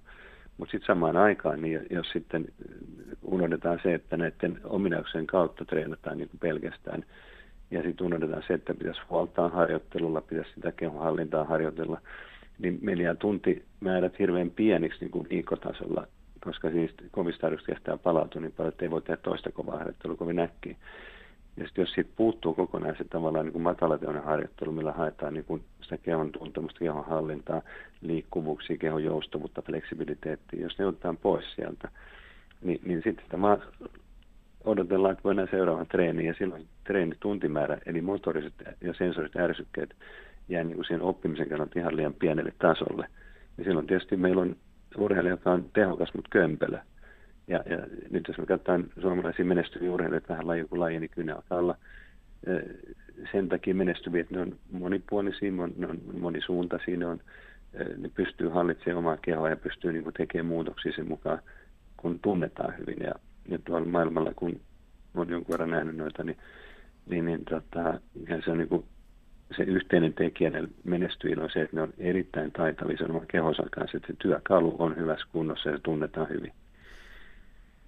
Niin, olet toiminut muun muassa, kuten mainitsitkin, esimerkiksi tennispelaaja Jarkko Niemisen kanssa kuin myös Henri Konttisenkin kanssa kehonhallinta- ja fysiikkavalmentajana. Minkälaista tämän kaltainen toiminta ja työskentely ihan niin kuin, jos sen paloittelee konkreettisesti, niin näiden mainitsemien urheilijoiden kanssa, niin minkälaista se on?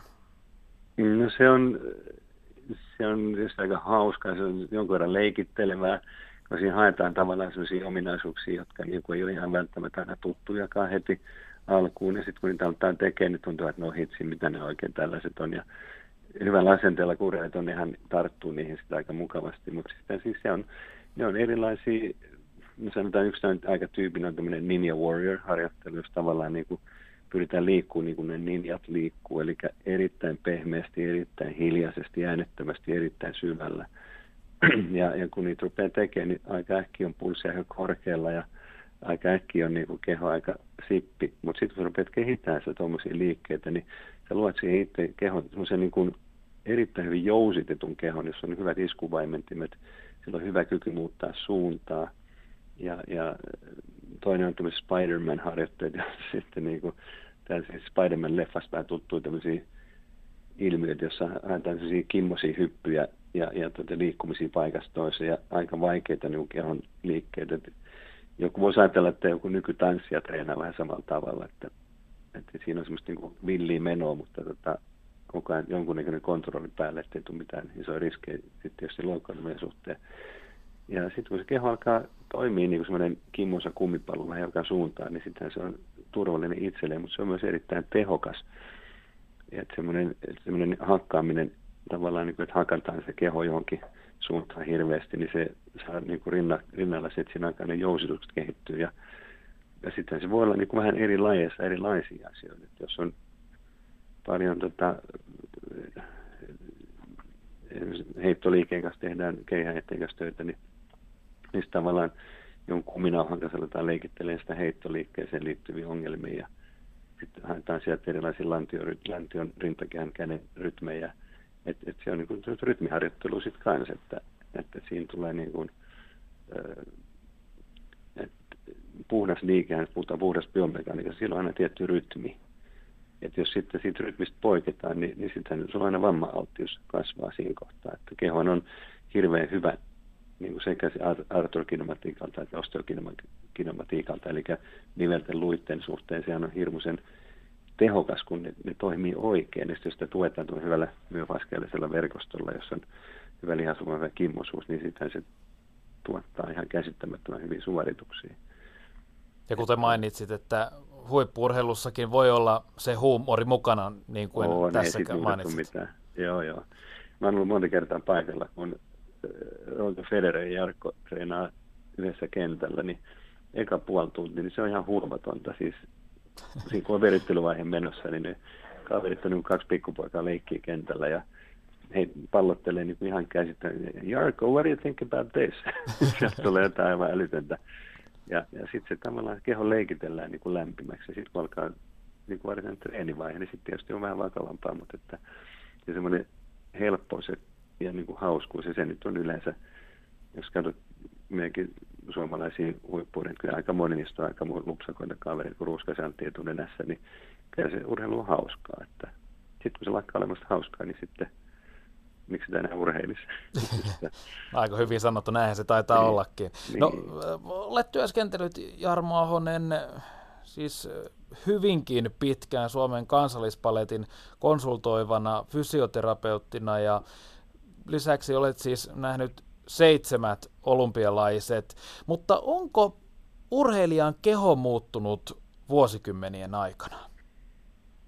Ähm, no on se tietysti muuttunut sillä tavalla, että silloin kun varhaisia vuosia teki töitä. Mähän olin se, vuonna 77 yleisurheiluliiton kanssa tekemään niin kuin Suomen urheiluliiton kanssa yleisurheilun hommia, koska mä itse yleisurheilun pohjainen, niin se oli mun niin kuin alkulähtökohta. Niin siihen aikaan urheilijat oli niin kuin aika luonnostaan niin kuin ketterikimmoisia ja vahvoja. Että se, semmoinen niin kuin luontainen, oli sitten kaupunki leikeissä tai ma- maaseudulla leikeissä hankittu sellainen kehon kimmosuus oli aika hyvää ja sitä kautta sen kehon hallinta oli luontevasti ehkä vähän parempaa ja silloin tavallaan nuoret kesti sitä aika hyvin urheilua ja harjoittelua ja nythän me ollaan tavallaan tämän uuden sukupolven kanssa vähän siinä mielessä vaikeuksia, kun se ei ole enää luontevaa se niin kuin lapsuuden liike ja leikki, niin sitten me tullaan tähän, mistä on paljon puhuttu nyt julkisuudessakin, että, että täytyy ensin opettaa se urheilija sietämään harjoittelua, niin kuin sitä voidaan harjoittella, harjoittamaan.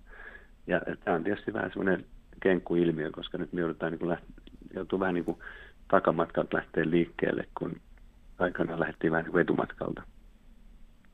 Et se on varmaan se suurin muutos, mikä varmaan kaikki urheilututkijat on tänä päivänä kirjoittaa. Et tota, sen kanssa tietysti ei voi niin kuin haikailla vanhoja aikoja, koska silloin ei semmoisia enää tuu.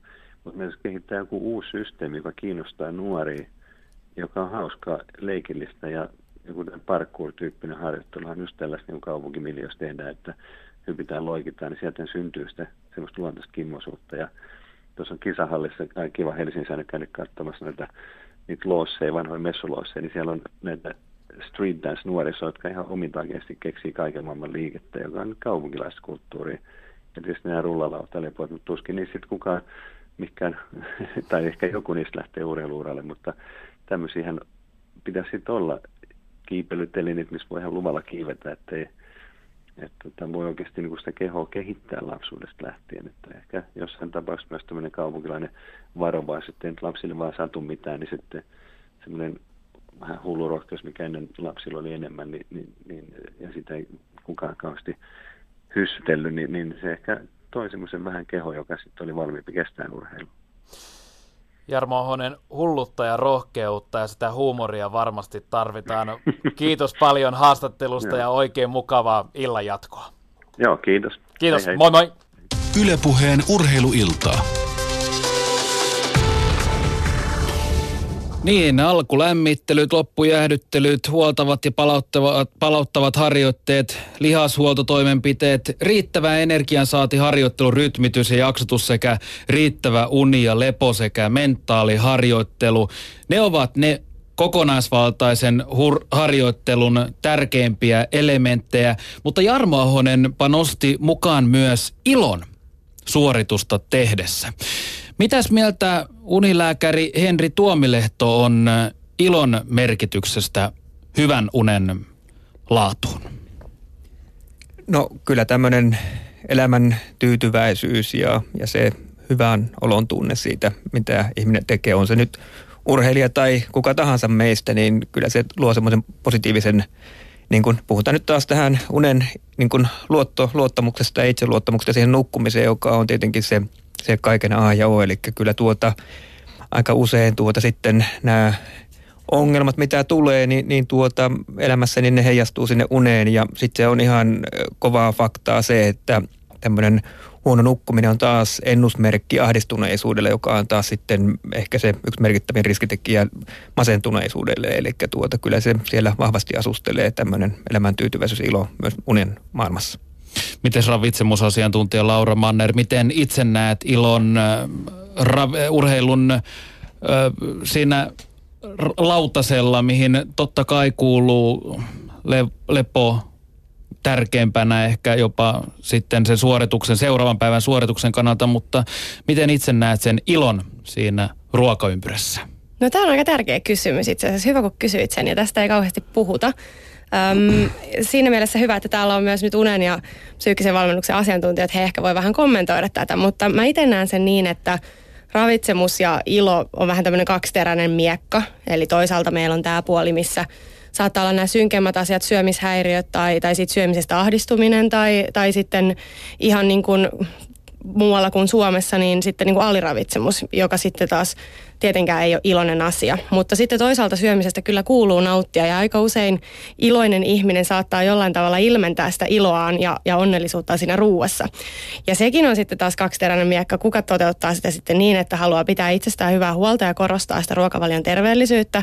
Kuka sitten taas toimii niin, että tavallaan palkitsee itseään ruualla, ostaa ehkä jotain tämmöisiä epäterveellisiä ruokia, syö niitä ja sitten joko iloitsee siitä tai sitten toisilla tulee tämä kierre, että, että alkaa harmittaa. Mites urheilupsykologi Osko Grönman näkee ilon urheilussa? Äh, no tietysti, jos ajatellaan nyt tämmöisiä tennistä ja jääkiekkoa ja jalkapalloa, niin sana, sana play englanniksi niin tarkoittaa myös niin kuin leikkiä ja pelata. Että sehän lähtee monesti siitä, että niin kuin joku tenniksen pelaaminen, että se on kivaa, sä pelaat sitä pikkupoikana, sit sä oot jossain vaiheessa vaan niin kuin hyvä. Niin kyllähän se pitäisi pitää siinä mukana se leikki tietysti, koska se on niin kuin ihan sisään kirjoitettu niihin niin kuin urheiluun. Sitten tietysti tämmöinen ilo ja tämmöinen, niin kyllä se liittyy niin kuin onnistumisen kokemuksiin, jos ajatellaan sitä pystyvyyden tunnetta, mikä on yksi tärkeä eh, tekijä tuossa sitten tuossa sisäsyntyisessä motivaatiossa. Eli jos, et, et jos niin olet iloinen, niin kyllä se monesti silloin, harvoin on todella iloinen, jos on ollut kokemuksia koko ajan, että ei onnistu. Niin kyllä mä näen, että jos siellä on iloinen urheilija ja se ilo, niin, niin siitä tulee sitä onnistumisen kokemusta, mikä sitten taas niin kuin näkyy parempana motivaationa, mikä sitten taas näkyy sitkeytenä vaikeuksissa ja kaikessa muussa ja on, on erittäin tärkeä yksi kulma kivi menestymisessä.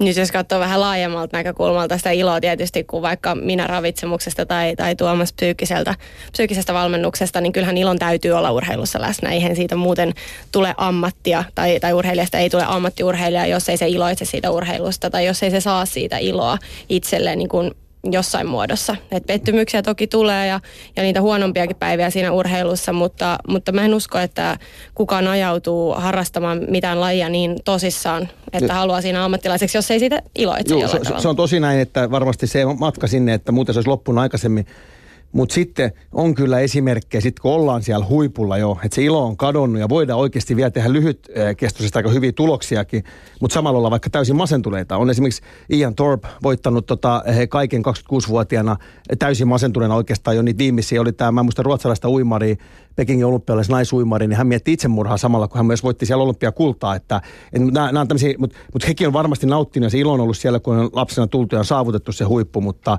ja sitten on kanadalainen tämmöinen uimareiden kanssa tehty tutkimus, se, mikä oli aika semmoinen niin hälyttävä, että siinä oli, se otos oli pieni, mutta oli Kanadan niin huippuuimareita niin siinä oli sit se pieni otos, mutta se oli 60 prosenttia niistä oli kokenut viimeisen kolmen vuoden aikana äh, keskivaikeen tai lievän masennuksen oireita. Eli siis todella iso osa näistä huippuuimareista. Ja sitten tutkimuksen johtopäätös oli se, että huippuurheilu kenties altistaa masennukselle. Ja toinen tietysti se, että jos näin on, niin silloin tarvitsisi näiden urheili, urheilijoiden lähipiirin rakenteiden, ketä ne sitten ikinä onkaan, niin ottaa huomioon tämmöinen. Jos, jos ajatellaan valtaväestöä, niin 25 prosenttia, mä en nyt tarkkaan, mutta mut masennus on hyvin yleistä, niin kuin lievä masennus tai joku tämmöinen jossain vaiheessa elämää.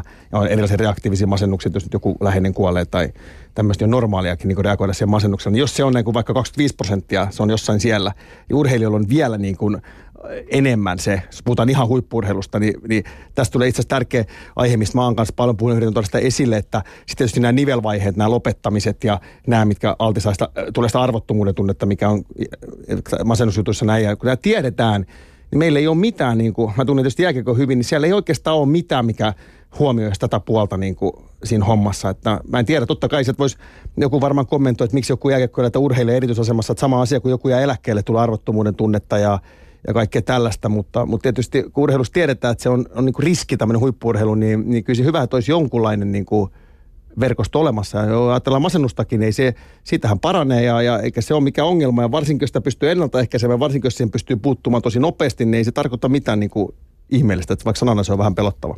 Ravitsemusasiantuntija Laura Manner.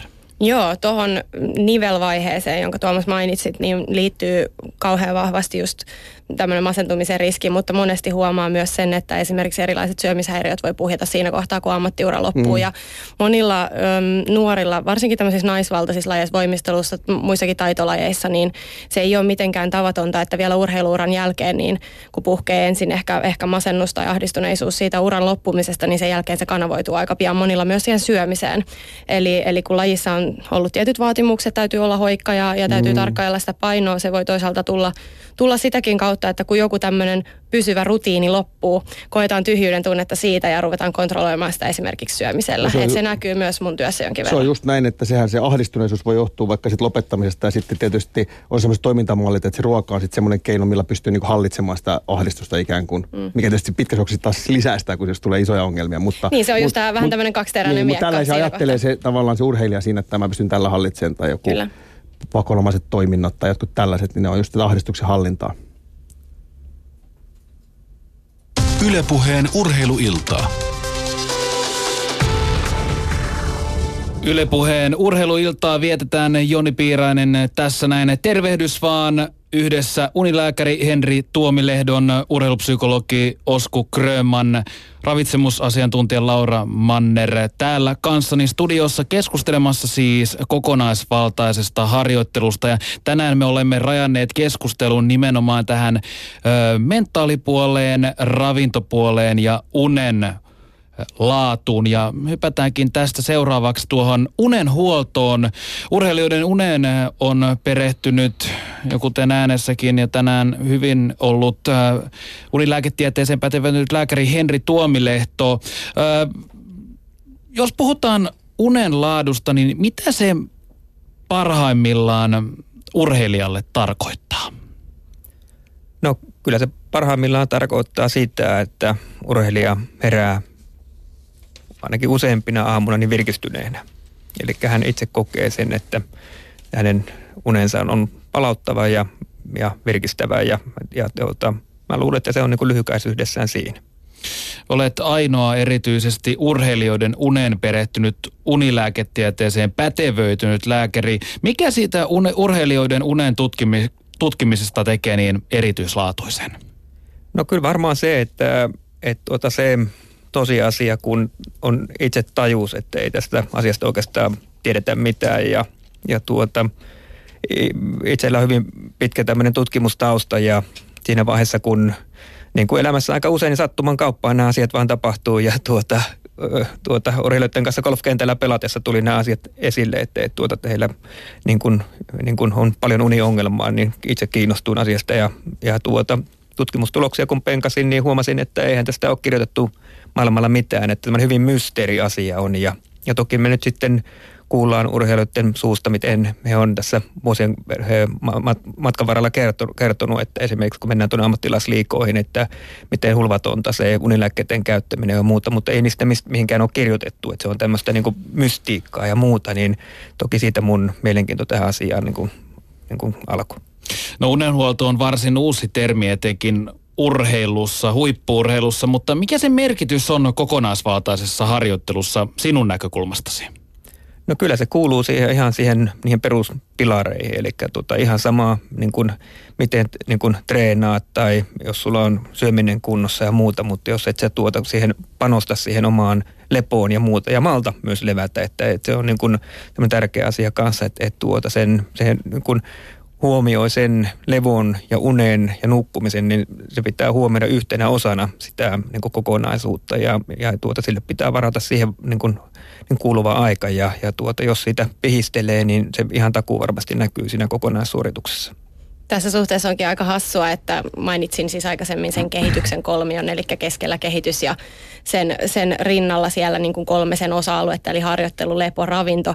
Sitä on käytetty siis vuosikymmeniä valmennuksessa – jo apuna, mutta oikeastaan se lepo, joka siellä on, niin se on aina kuitattu vaan sillä, että no nukkukaa tai no levätkää, mutta mitään sen suurempaa merkitystä se yksi palikka, joka pitäisi niin kuin olla se yksi kolmasosa siitä kehityksestä, niin ei ole sitten kuitenkaan saanut.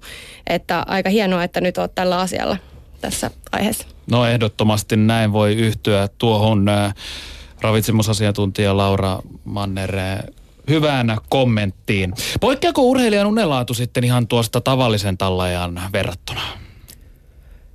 No tuota, tarve kyllä poikkeaa kyllä ihan, ihan varmasti. Eli tuota, nämä on niitä juttuja. Eli nyt niin kun mä mietin nyt niin kun kanssa mä oon tehnyt töitä, niin, niin tuota, valtaosalla on semmoista pienten asioiden viilaamista ja niin kun, tämmöisten väärien uskos, uskomusten oikomista ja sitten tämmöistä vähän niin kuin psyykkausta. Sitä se on kyllä kanssa, että vähän psyykataan heitä tämän, tämän tuota nukkumisen suhteen ja, ja tuota, se voi liittyä päivätorkkujen pituuteen ja, ja just tämmöiseen, että, että tuota, jos jonkun niin kuin illan nukkuminen jää lyhyen, niin kuinka se sitten se yhden yön niin kuin lyhyys vaikuttaa sitten seuraavaan päivän niin kuin siihen suoritukseen. Tämmöisten asioiden oikomista on niin kuin pääosin se, se työskentely ja sillä me päästään hirveän pitkälle. Ja toki sitten niin kuin, kun itse kuulutan tämmöistä niin kuin syyn mukaista hoitoa tämän unilääketieteen osalta, niin, niin kyllä sillä pitää penkasta aina. Eli mä teen aina urheilijoille selvityksen siinä alkuun, että, että tämän unen osalta ja niin kun, jos joka viides suomalainen aikuinen kärsii pitkäaikaisesta unihäiriöstä, niin, niin, niin ihmisiä nämä urheilijatkin on. Ja, ja tuota, vaikka osa unihäiriöstä on, liittyy elämäntapoihin ja ylipainoon, niin, niin valtaosa kuitenkin liittyy perimään. Eli siellä on tiettyjä unihäiriöitä, levottomat jalat, unettomuus, niin ne liittyy kyllä hyvin pitkälti siihen niin kun tämän ihmisen persoonaan ja siihen perimään. Ja, ja urheilijalla nämä monta kertaa vielä korostuu sitten. Eli niin kuin pitää, pitää mielessä, että et, et, tuota, ihmisenä urheilijatkin on siinä missä muutkin ja ihan samalla tavalla heillä unihäiriöitä on ja nämä tietyt unihäiriöt vielä heillä korostuu. Ja tärkeä juttu on tietenkin tuo nukkumisaika ja nämä on niitä juttuja just mitä käydään läpi, että mitä mä oon aina ihmetellyt niin kuin esimerkiksi suomalaisten urheilijoiden kanssa, että tämmöinen tavallinen tallaaja kuin meikäläinen, niin jos mun uniaika no, on semmoinen seitsemän puoli tuntia, kahdeksan tuntia, josta mä on erittäin t- tarkka kyllä ja, ja tuota, kaikki mun, mun tuntevat ihmiset tietää sen, että, että jos mä alkaa tulla muutama niin kuin uni, päivä niin kuin vähemmällä unella, niin miestä alkaa näkymään se, mutta tuota, niin, niin huippuurheilija Suomessa nukkuu kyllä ihan saman verran kuin minä. Eli nyt mulla on käynyt niin kuin toista sataa huippuureilla tässä parin vuoden aikana ja mä oon näitä asioita selvittänyt heiltä, niin keskimäärin unen pituus on seitsemän ja puoli tuntia. Sitten kun mennään tuonne maailmalle, niin ne tiedot, ne vähäiset tiedot, mitä on olemassa, niin kyllä nämä maailman huippuurheilijat, ne nukkuu yhdeksää tuntia, yhdeksää puolta tuntia siinä. Eli kyllä huippuurheilijan, kun se ammatti on niin vaativa ja se, niin kuin he käy semmoisen rääkin läpi, niin ei tässä tarvii niin mikään niin kuin ennustaja olla ja niin kuin, niin kuin media, kun pystyy sanomaan sen, että kyllä se unen tarve sinänsä on jo ihan eri luokkaa kuin minun. Siis noja asiat just mihin pystyy itse vaikuttamaan, että kuinka pitkään vaikka nukkuu, niin kyllä ei kannattaisi tehdä huolella. Sama tämä ravitsemus, tämä on niin nyt vähän niin kuin urheilijoille puheenvuorossa kuuntelee. Koska se voi olla niin kuin, että sun menee vaikka todella hyvin, sä oot hyvässä flow, sun itseluottamus kovaa. Sitten sä rupeat vähän niin kuin liisimään vaikka nukkumisesta tai syömisestä. Sitten sä rupeatkin yhtäkkiä sen takia esimerkiksi pelaamaan tai suoriutumaan huonosti, että sä oot liian väsynyt. No niin, sitten käykin niin, että sulla tulee huonoja suorituksia ja vähän päästä tulee myös itseluottamusongelma. No sit sä oot laittanut vaikka se ruokailu ja unen kuntoon, mutta sit sä et enää luota itseäsi niin esimerkiksi jääkiekkoinen tennispelaajana, kun sä oot niin kuin tavallaan, että sen takia niin kuin, että silloin kun menee, menee hyvinkin, niin kannattaa niin kuin vaalia sitä, että ei tämmöisillä asioilla, mihin pystyy itse, itse vaikuttamaan, ei aja itse siihen suohon, että, että tavallaan antaa itselleen parhaan mahdollisuuden onnistua joka kerta, koska muuten sitten huono, huonojen suoritusten jälkeen sulla onkin yhtäkkiä toinen ongelma, että se on vähän niin kuin alkoholista, jos on jostain syystä ahdistunut ja ottaa lääkkeeksi äh, alkoholin ja sitten tota noin, niin se alunperäinen syy on siellä, se primaarisyy on häipynyt, se ahdistus, mutta sitten sulla onkin alkoholismi tullut tavallaan niin uudeksi ongelmaksi. Et tässä on just tämäkin, että sen takia näistä asioista kannattaa pitää harjoittelusta, syömisestä ja nukkumisesta huolen, ettei, ettei sitten tule itseluottamusongelmaa vaikka niiden takia. Toi oli erittäin hyvä kommentti Tuomakselta ja tuossa aikaisemmin tässä lähetyksessä niin toi Aki Riihilahti totesi, että, että näillä, no, näillä niin kuin kokonaisvaltaisen harjoittelun eri osa-alueilla niin ei ehkä voiteta mitään, mutta niitä kuitenkin kannattaa tehdä. Et mä oon siinä suhteessa ehkä vähän eri mieltä Akin kanssa. Siis että kyllähän ne voitetaan. Mä mietin Nimenomaan. ihan samaa kuin hän sanoi siinä, että Nimenomaan. just sillä kokonaisvaltaisella harjoittelulla hyvillä treenillä kehitytään ja sitten ne kehittyneet pelaajat siellä voittaa. Se voi olla, että, että kaikki ei voita näillä asioilla mitään. Et nyt mä oon aikaisemminkin jo puhunut tästä Usain Boltista, että hän söi nugetteja ja juoksi silti maailmanennätykseen, mutta sitten mä oon monille sanonut, että jos maailmassa olisikin kaksi Usain Boltia, he olisivat ihan tismalleen geneettisesti samanlaisia ja pystyisi juoksemaan samoja aikoja. Eikä hänkään välttämättä ole niitä syönyt siellä arjessa. Että jos, ei hän on, jos on vähän mitä unessakin, jos hän kerran syö niitä nuketteja, mutta on muuten syönyt harjoituskaudella hyvin, niin eihän se nopeus siihen Ja ei hänellä on voinut myös olla niin. erittäin rahakas diili vaikka tämän pikaruokavalmistajan niin. kanssa. Luulen, että se on näin. niin. Mutta siis jos, jos olisi kaksi Usain Boltia olemassa ja toinen söisi niin kuin kuuluukin ja toinen söisi niitä nuketteja, niin on ihan päivän selvää, kumpi heistä juoksisi kovempaa. Et sen takia niin kuin mun mielestä mm. pitää aina luottaa siihen, että näillä asioilla kyllä voitetaan paljonkin, mutta kaikki ei ehkä voita niin kuin näistä samoilla asioilla. Et se voi olla, että toisella ei ole lähtökohtaisesti ongelmaa unen kanssa, vaan ehkä enemmänkin sen psyykkisen puolen kanssa, mutta sitten siitä psyykkisestä puolesta eskaloituukin uniongelmia. Kyllä. Eli, eli tämmöinen niin kierre siellä on ja sen takia mun mielestä niin kuin hyvä nyrkkisääntö on aina se, että valitse paremmin kuin vastustajasi, että miksi et tekisi näitä asioita. Stressimyöhäiset ottelut, pelimatkat, aikaero, ne taitavat lisätä urheilijoiden univaikeuksia. Nämä ovat ne perinteiset syyt urheilijan heikentyneeseen unenlaatuun vai miten itse näet unilääkäri Henri Tuomilehto? No joo, kyllä nämä ihan niin kuin melkein mun niin kuin artikkelista repästy nämä sun jutut. Eli tuolta niin kuin sanoit, mä niin kuin, samalla kun näitä urheilijoita mulla on käynyt, niin on myös tiedettä tehnyt siinä samalla, eli niin kuin tutkinut tarkasti heidän tätä, näitä nukkumistapoja ja muuta. Ja, ja se on niin pääpointit, mikä, mitä siinä nyt on tullut esille, on se, että ne unihäiriöt on niin kuin yhtä yleisiä vähintäänkin urheilijoilla kuin muillakin ihmisillä. Ja, ja tuota, toinen juttu on, että miten kausiluontoinen se on, eli tuota, harjoittelukaudella niin, niin, niin, niin semmoisella niin kuin neljäsosalla niin kuin urheilijalla on jonkin tyyppistä uniongelmaa, mutta kun kilpailukausi alkaa, niin puolella. Eli se niin kuin tuplaantuu se uniongelmien niin kuin määrä. Ja varmaan on monia tekijöitä, mitkä sinne vaikuttaa. Ja, ja tuota, varmaan on se, nämä matkustamiset on yksi juttu siinä ja myöhäiset ajat ja sitten paine tästä urheilusta. Ja toki pitää pitää mielessä, että kun lähdetään tuonne matkoille, niin aika usein Suomessa kuitenkin urheilijat joutuu autolla tai bussilla liikkumaan ja sitten kun siellä joukossa on näitä herkkäunisia, niin, niin, tuota, niin, niin ei se palautuminen suju niin kuin pitää. Ja jos yövytäänkin jossakin, niin harvemmin siellä nyt, nyt kellään seuralla on nyt varaa niin kuin jokaiselle kaverille omaa huonetta ottaa, vaan se huone jaetaan sitten joukkuetovereiden kesken. Ja jos tämmöisiä herkkäunisia kavereita on, niin ei ne ihan otolliset olosuhteet. Eli se tulee paljon tämmöisiä juttuja, mutta niin kuin oli, oli tosi jännä huomata, että miten se todellakin merkittävästi lisääntyy sitten kilpailukaudella nämä uniongelmat. Omasta lajistani tästä jääkiekosta ikäväkseni täytyy sanoa kyllä, että no ei nyt mitään tämmöistä faktatietoa, tutkimustietoa, mutta niin kuin ymmärtänyt, että siellä esimerkiksi tämä unilääkkeiden käyttö on niin kuin just nhl ja KH-liikassa ja, ja sitten meidänkin liikassa ja sitten jopa meidän niin kuin nuorilla pelaajilla ja jopa nuorten maajoukkuepelaajilla ja aamujoukkuepelaajilla, siellä on vähän se kyllä ristäytynyt käsistä, että olisi kyllä varmaan näille peruspalikoille niin kuin, ja niiden miettimiselle niin kuin paikka, että ei sieltä tule mitään riippuvuuksia eikä jäädä kiinni, kiinni siihen tavallaan siihen toimintatapaan, niin kuin ei psykologisesti enkä, eikä fyysisesti täytyy olla se nappi, koska, koska se on ihan totta, että siellä, sit, sitä on keskusteltu lääkäripiireissä siellä, että, että oltaisiin vähän niin kuin tarkempia sen kirjo, reseptin kirjoittamisen kanssa, että se on vähän pesiytynyt tuonne kiekkomaailmaan kyllä.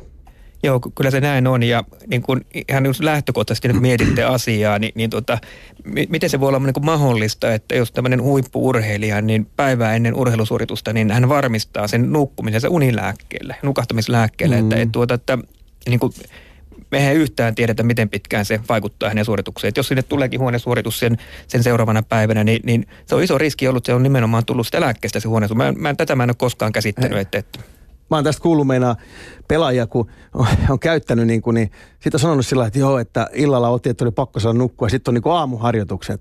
Niin sanoin, että aamuharjoitukset täysin niin kuin sumussa aamulla niin pelivalmistavat harjoitukset, ja sä mietit, mikä loukkaantumisriski siinä on, kun sä puhuttiin tästä kognitiivisesta kyvystä niin kuin havainnoida ja reagoida, niin jos sä oot niin kuin periaatteessa niin kuin Torkuksissa painat siellä niin kuin treeniä, niin kuin, ja tätähän siinä on just kun ne illalla ottaa, niin aamulla on joku tämmöinen pelivalmistava harjoitus, niin ei, se lääke vaikuttaa todellakin siellä vielä. Joo, se tuota, paljon pitempi on se vaikutusaika, kun monet niin kuin lääkäreistä meistäkin kuvittelee, että ihan tämmöinen niin kuin, pudetaan näitä nukahtamislääkkeitä tämmöisenä hyvinkin niin kuin lyhytvaikutteisena ja viattomina, niin kyllä se on niin kuin 10 tuntia se vaikutusaika on. Ja nyt jos äsken tuota, oltiin eri mieltä Aki Rihiläinen kanssa siitä tuota, tuota tästä ö, niin kuin näiden kokonaisvaltaisen tuota, suorituksen merkityksestä, niin nyt mä olisin ehkä Akin kanssa samaa mieltä siitä, että tuota, tämmöistä kulttuureista, eli ja mm. mitä Tuomaskin toi esille, että, että kyllä se varmaan, mitä mäkin olen niin omissa urheilijoissa huomannut, että se pesiytynyt tietty kulttuuri tiettyihin lajeihin ja jopa niin, että tiettyihin joukkueisiin ja, ja, ja se on yksi tämmöinen munkin missio ollut niin kuin näiden joukkueiden valmentajien kanssa, että me muutetaan sitä kulttuuria ja luodaan semmoinen niin kuin avoin kulttuuri tämän nukkumisen suhteen. Eli mm. kun joukkueessa on hirveä vaihtuvuus aina kauden aikana tai kauden jälkeen, niin sitten kun sinne tulee uusia kavereita taas sitten sinne joukkueeseen, niin siellä on semmoinen tietty kulttuuri olemassa, että meillä nämä asiat hoidetaan näin, että sille niin kuin ei mennä sinne nappikaapille, vaan sitten sinne käytetään näitä menetelmiä, mitä mä oon sinne aikaisemmin tuotu. Just. Mä näkisin, että on aika hyvä puheenvuoro tämä ehkä koko ilta niin kuin myös valmentajille, että valmentajien suunnasta on kuullut puh- puhetta, että, että niin kuin aika usein he on he, niin ne, jotka asettaa paineita sille, että vaikka just nyt puhuttiin jääkiekkoilijasta esimerkkinä, niin että heidän täytyisi pystyä pelaamaan seuraavana päivänä. Sen takia otetaan paineessa sitten hirveässä stressissä se unilääke. Sitten aamulla herätään esimerkiksi johonkin kipuihin, on saattaa olla joku loukkaantuminen puolittain siinä taustalla, otetaan siihen kipulääkettä ja tämmöisessä tilanteessa mennään tekemään se suoritus. Mm. Sehän ei urheilijalle missään nimessä ole kauhean kiva tilanne, mutta koska se paine pelata tai, tai tehdä se suoritus on niin hirveä, niin, niin silloin tämmöiseen tilanteeseen päädytään ja, ja se ei ehkä ole niin kuin sitä kokonaisvaltaista harjoittelua sitten, ei mun mielestä ei niin kuin hinnalla millä hyvänsä. Toki on tilanteita, joissa joudutaan ehkä tekemään poikkeuksia, että on niin kuin ihan selkeästi huomataan, että nyt tämä ei ole normaali tilannetta, että mä en saa unta. Että kokeillaan jotain vaihtoehtoa, joka voi olla sitten lääke, mutta mun mielestä tämmöinen niin kuin jatkuva lää, mm. lääkkeillä pelaaminen, niin, niin se, siihen pitäisi puuttua ja siihen pitäisi puuttua nimenomaan myös valmentajien suunnalta. Mitä sä unilääkärinä siihen, että jos ajatellaan just tämmöistä, että on vaikka tiukat kisat, että on kaikki meni ihan hyvin muuten, mutta on joku olympialaiset tai joku tällainen tai joku turnaus jääkiekkoilla tosi vaikea tullut nukkua pitempään. Niin onko silloin perusteltu niin kuin johonkin vähän ottaa esimerkiksi tämmöinen nukahtamislääke, että saisi sen unen? No kyllä se pitää olla semmoinen sitten niin kuin suunnitelmallinen juttu, että sitä on niin kuin käyty, että ei voi niin kuin yhtäkkiä heittää niin kuin sieltä taskusta nappia, että katsotaan mm. asiaa, koska me ei tiedetä, miten se vaikuttaa. Ja, ja koko ajan oon tuonut sitä esille, että, että, tuota, että, että tuota, No ongelma on. Urheilijoilla on uniongelmia, mutta mä, mä en kuitenkaan itse tykkää siitä, että on pelkkä tämmöinen ongelmalähtöinen se niin kuin mm. tilanne, vaan aina on ratkaisu. Ja tuota, niin kuin, aina mä on löydetty ratkaisu tähän hommaan ja se ei ole niin ollut se unilääke, vaan just näillä peruselämän asioilla. Ravitsemus on hyvä keino vaikuttaa tähän vireystilaan ja muuhun ja, ja tuota, kaiken näköisillä unenhuoltotoimenpiteillä. Eli niin tuota, kyllä me päästään niin kuin niistä unilääkkeistä eroon ja silloin me saadaan taas, niin kuin on puhunut koko ajan sitä perusnukkumista ihan eri tasolle. Ja sit, jos sinne tulee muutama huono yöuni, niin ne ei todellakaan merkkaa mitään, kun se urheilija itsekin ymmärtää sen. Täällä Southboxissa on äh, kysymys siitä, että eroako lääkkeellä saavutettu uni normaalista unesta äh, palautumismielessä siis? No kyllä varmaan ero, että et tuota, etenkin jos se lääkkeen käyttö on säännönmukaista, että et tuota, et, ei ole maailmassa vielä yhtään tuota semmoista tutkimusta olemassa, joka on osoittanut niin kuin, esimerkiksi nukahtamislääkkeen niin kuin hyödylliset vaikutukset pitkäaikaisessa käytössä. Eli tuota, kyllä sinne, ne vaikuttaa kemiallisesti siihen uneen ja, ja sitten aika usein nämä niin kuin nukahtamislääkkeet alkaa sitä syvää unta, mikä on esimerkiksi kasvuhormonin niin kuin tuotannon kannalta ihan elintärkeä. Kasvuhormonia ei, ei tule missään vaiheessa muuten kuin nukkuessa syvässä unessa ja, ja me tuota tiedetään, että kasvuhormoni on ehkä yksi tärkeimmistä niin kuin lihas niin kuin korjaajista tuolla niin kuin elimistössä. Eli tuota, ilman muuta niin se uni poikkeaa kovastikin sitä normaalia nukkumisesta. No millä sitä urheilijan hyvää unenlaatua sitten oikein ruokitaan? Mitkä ovat ne työkalut? No me ollaan, ihmiset on tuota tänä päivänä niin, niin kuin niin kuin hyvin kartalla asioista. Eli tuota, niin kuin kyllä se lähtee ihan siitä, että tuota, ne asiat käydään niin kuin perusteellisesti läpi. Ei oleteta mitään, vaan tuota, ihan nämä perusjutut pitää heille selittää. Ja mitä mäkin teen, niin mä niin kuin käyn esimerkiksi jonkun joukkueen, niin mä selvitän sen heidän unitilanteen, nukkumistilanteen siinä. Ja sitten me käydään joukkueessa läpi, mikä se on siellä joukkueessa se tilanne. Ja sen jälkeen kovaa faktaa. Mä rupean kertoa vähän niin kuin niin kuin yleisesti uneen, eli ihan tämmöinen yleissivistävä niin kuin puolentoista tunnin setti, kahden tunnin setti käydään läpi ja, ja tuota sitten siinä on mahdollisuus keskusteluun ja aika usein siinä sitten vierähtääkin toinen tunti vielä, kun keskustellaan näistä asioista, niin, niin pelkästään tuommoisella jutulla jo, niin mä sanon, että niin kuin valtaosa sitten niin kuin, niin kuin jääkiekkoilijoiden tai jalkapalloilijoiden tai muuten urheiluiden uniongelmista saadaan niin kuin, niin kuin korjattua. Ja kun siellä kuitenkin se perusjuttu on, että me vähän niin kuin vahvistetaan niin kuin sitä niin kuin niitä urheilijan omia uskomuksia. Kyllä siellä aika usein on kuitenkin olemassa se oikea johtolanka, mutta ei, varmaksi ei oikein tiedetä sitä, niin, niin tämmöisen yleissivistävän niin kuin opastuksen kautta niin päästäänkin sitten ihan tämmöiseen. Ja toisaalta, jos siellä on joku iso uniongelma, niin mä poimin nämä kaverit erikseen sitten ja sitten me hoidetaan ne niin kuin kaikkien muidenkin ihmisten uniongelmat, eikä tutkitaan kunnolla, selvitetään syy ja sen jälkeen me tehdään yksilöllinen niin kuin tämmöinen suunnitelma ja ohjelma näille kavereille ja, ja sitten mä huolehdin kanssa, että mä seuraan riittävän usein sitä, niin tämä on hyvin simppeli homma. Kuten täällä keskustelijat ovat yhteen ääneen todenneet, että tämä huippurheilussa pesiytynyt ongelma unilääkkeiden väärinkäytöstä, se huolettaa täällä studiossakin. Onko unenhuollon hyödyntäminen ehkä ratkaisu tähän jopa järjettömyyksiin menevään unilääkeralliin mielestäsi, Henri Tuomilehto?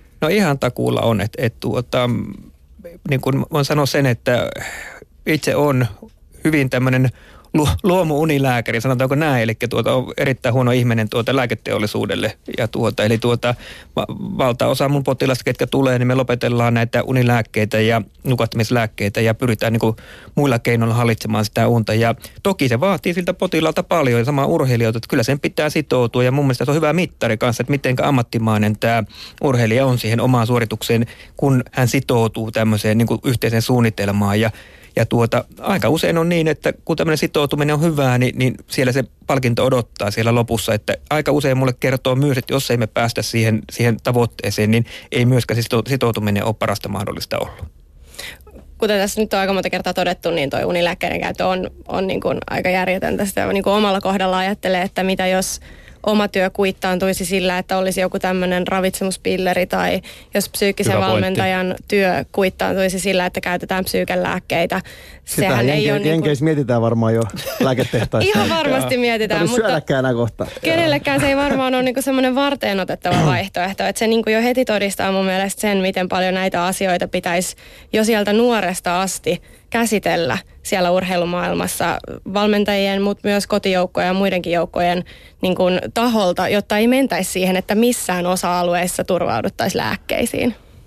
On se just tämmöinen niin unilääkeongelma vaikka jääkiekossa tai ravitsemuspuolten asioiden tai psyykkisen valmennuksen niin kuin vähättely tai nostaminen, niin kaikkihan menee siihen, mitä Riihilahti just mun mielestä sanoi, että kun tuli semmoiset niin kulttuurimuutokset, se toimintatapa muuttuisi, kun sosiaalisaatio tai tämmöinen tulee niin kuin siellä, että siellä on nämä vanhemmat kokenemat pelaajat, vaikka jos tulee nuoret siihen, niin sosiaalisaatio tapahtuu sillä, että ne niin kuin nuoret imee sen, mitä, mitä ne vanhemmat ajattelee esimerkiksi ravitsemuksesta, psyykkisestä valmennuksesta tai unilääkkeiden käytöstä. Ei tietenkään kaikki, totta kai on valveutuneempia nuoria persoonalta semmoisia, kun ei ole niin vaikutusvaltaisia, mutta kyllä se vaan iso juttu on, että jos halutaan muuttaa sitä rallia, niin kuin kysyt esimerkiksi unilääkkeiden kohdalla, niin se on just mitä sä sanoit tuossa aikaisemmin, niin unilääkärinä, että just tämä, että tämä kulttuurin ja toimintatapojen niin kuin muutos?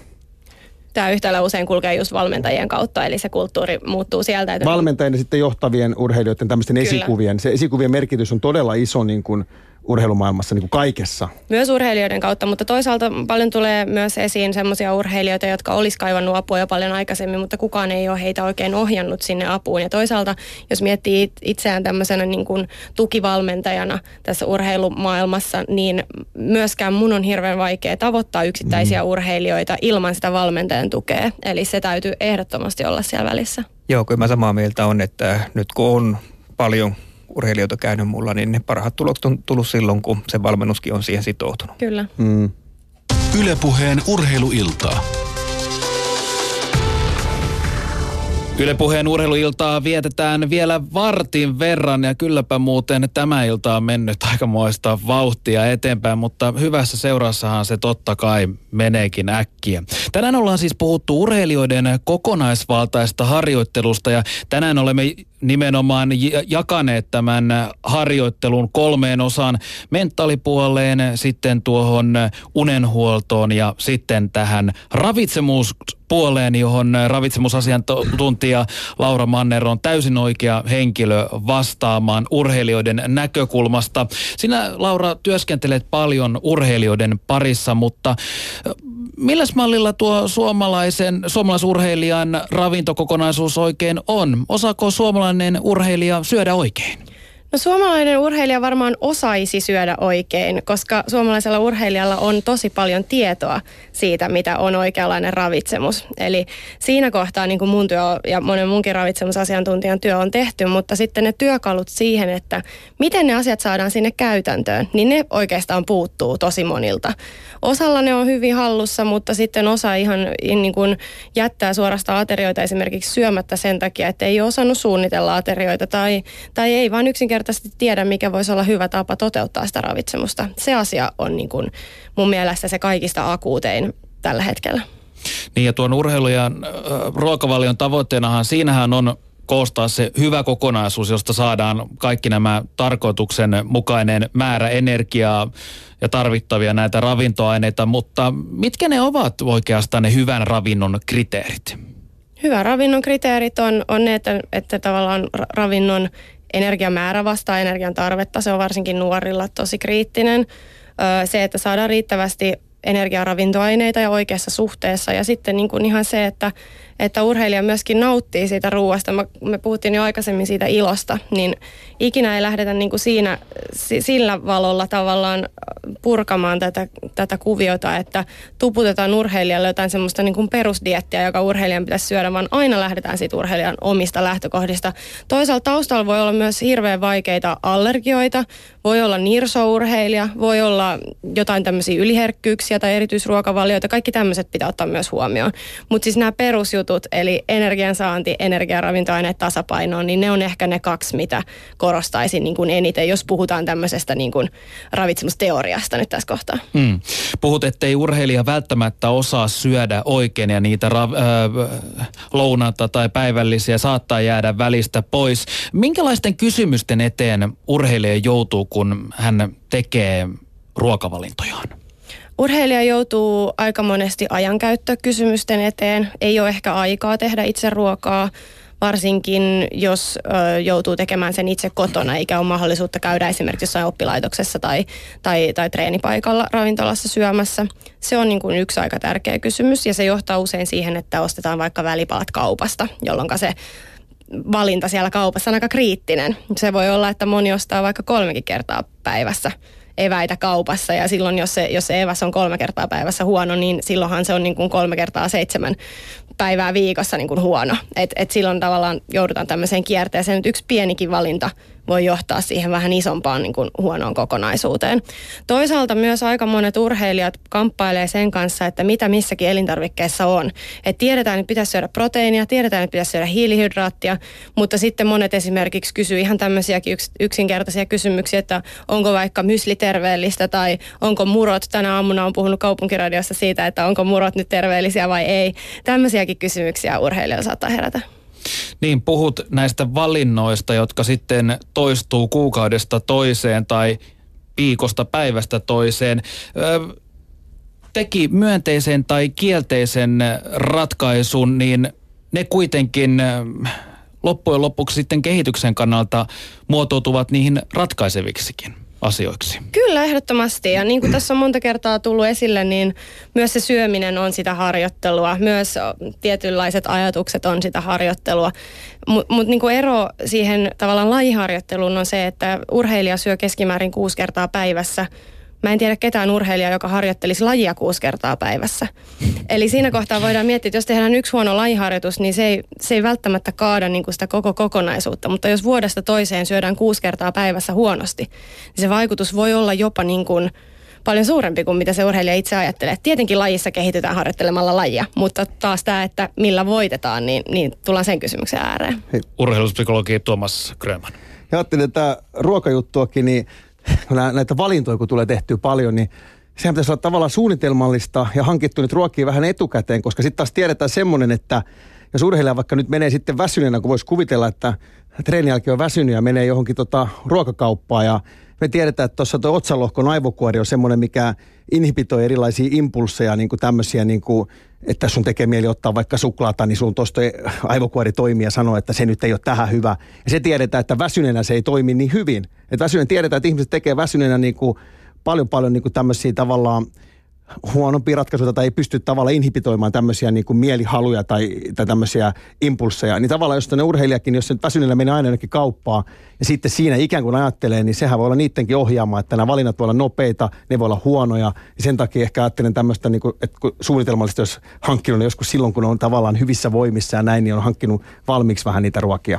Unilääkäri Henri Tuomilehto. No joo, kyllä tämä niin kuin varmaan samanlaista rutiinia on kuin uniasiatkin. Tämä ravintoasia pitää olla niin kuin hyvin suunniteltu ja, ja tuota, toteuttaa sitä säännönmukaisesti päivästä toiseen. Ja mäkin näen aika usein sitten niin kuin mun työssä sitä, että, että niin kuin siellä voi ollakin aika iso osa sitä koko univyyhtiä, semmoinen huono ravitsemus, eli siellä tuota, mm. jätetään niin kuin, niin kuin näitä ruokaloja väliin ja niin kuin voi jopa olla niin, että yöllä herätään siihen, että on nälkä sitten, joka on niin kuin ihan käsittämätön asia sitten ja sitten ihmetellään, mennään vähän napostelemaan jääkaapille ja sitten tulee tapaa. Sitten siellä käydään vaan vähän joka ilta niin kuin napostelemassa ja ei oikein ymmärretä, että sinne tulee semmoinen puolen tunnin tunnin katkos sinne, sinne nukkumiseen.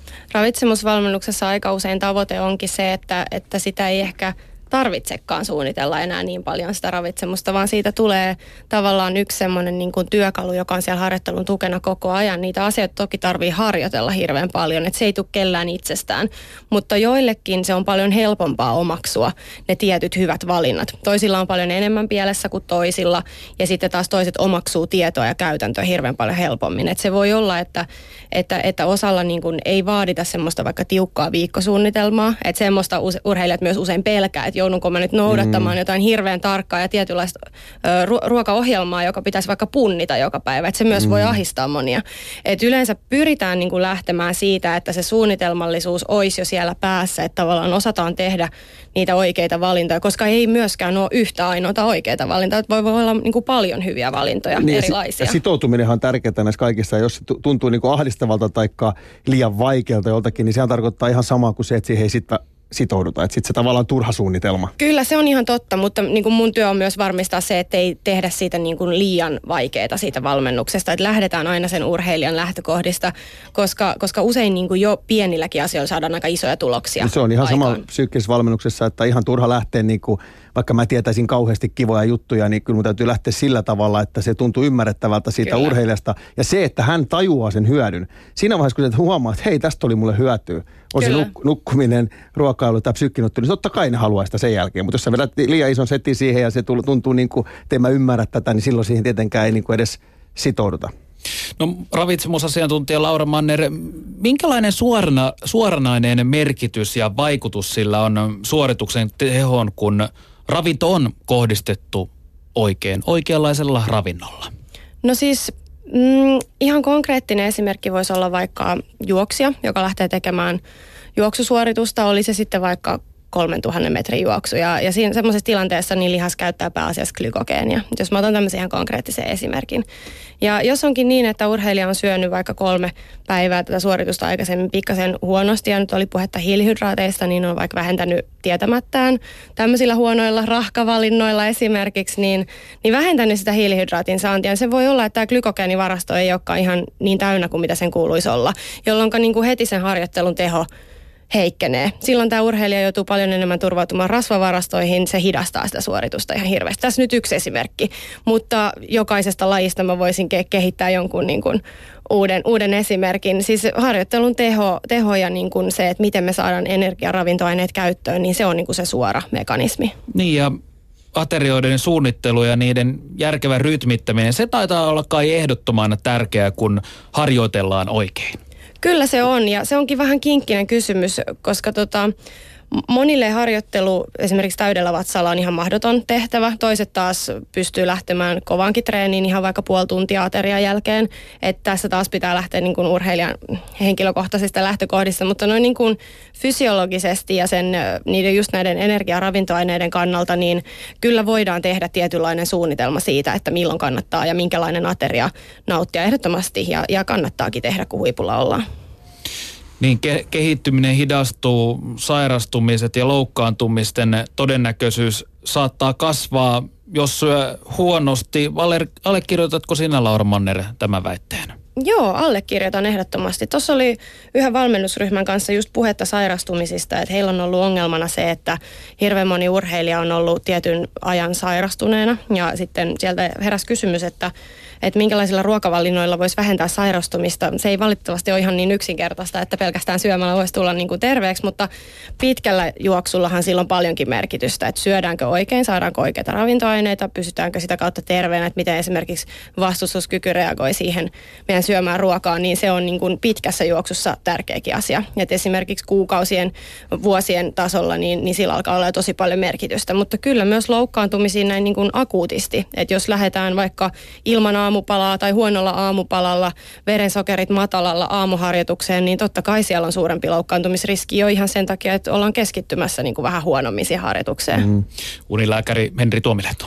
Joo, tämä on semmoinen hyvä vinkki niin kuin esimerkiksi valmentajille ja urheilijoille itselleenkin, että jos siellä alkaa olla tämmöistä poikkeavaa niin kuin sairastelua, niin, niin tuota, niin, niin siellä saattaakin hyvin olla ravitsemuksia. Ja esimerkiksi unessa mä näen hyvin usein sen, että, että tuota, tämmöinen infektioherkkyys niin kun lisääntyy, kun on se unen määrä jäänyt kovin vähäksi ja unen laatu huono. Että ehkä niin kuin, niin kuin urheilija itsekään ei ymmärrä, että se ravitsemus tai se uni olisi jollakin tavalla laadultaan niin kuin huonoa. Mutta sitten ainut vinkki, mikä siitä on, niin tämmöinen toistuva niin kuin pitkittyneet ylähengitykset ja infektiot ja muut. Ja siitä pitäisi vähän hälytyskellojen soida, että, että, tuota, että, että onko siellä taustalla joku muukin kuin pelkkä tämmöinen flunssakierre.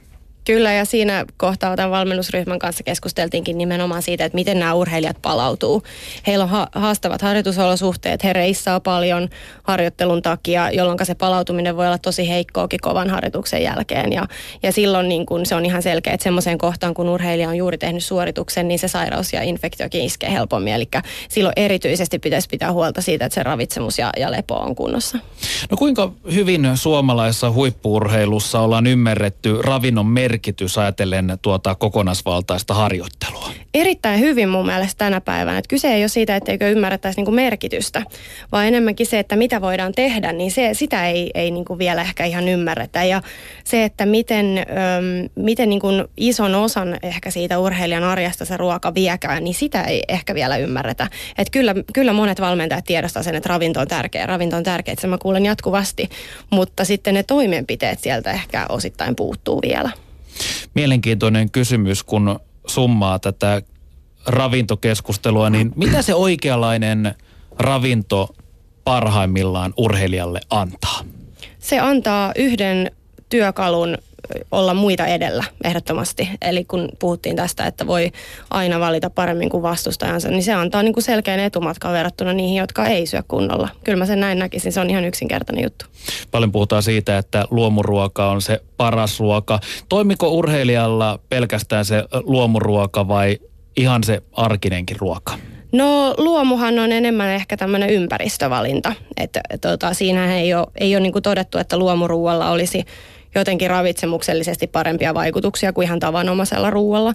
Että en näkisi, miksi urheilijan pitäisi valita luomua. Mutta jos jollain on niin kuin semmoinen eettinen ajatusmalli, että haluaa valita niin kuin luonnonmukaista ruokaa, niin mikäpä ettei, ei se nyt varmasti myöskään epäterveellisempää ole. Et siinä tullaan sitten semmoisten kysymysten ääreen, että jos urheilijan täytyisi vaikka saada luomuruoka, haluaa vaikka syödä kaikki kasvikset luomuna, niin mitä teet, kun on, on talvi eikä Suomesta saakkaan enää luomukurkkua ihan tosta noin vaan, että tyydytkö sitten ulkomaiseen luomukurkkuun, onko se sitten se parempi valinta, en osaa sanoa, mutta et ei se ravitsemuksellisesti välttämättä parempaa kyllä ole. Näin kertaili hyvää ravitsemusta urheilijoiden näkökulmasta ravitsemusasiantuntija Laura Manner. Minuutin verran tätä iltaa on jäljellä ja kieltämättähän aika, aika äkkiä tämä kaksituntinen tässä meni. Summa summarum, unilääkäri Henri Tuomilehto, urheilupsykologi Tuomas Osku Grönman, ravitsemusasiantuntija Laura Manner. Kokonaisvaltainen harjoittelu, mitä, antoiko tämä teille jotain uutta tietoa? Tämä antoi paljonkin uutta ja oli hyvä kuulla muiden asiantuntijoiden tai muiden alojen asiantuntijoiden mietteitä, koska tässä huomaa helposti sen, että nämä asiat kulkevat aika lailla käsikädessä.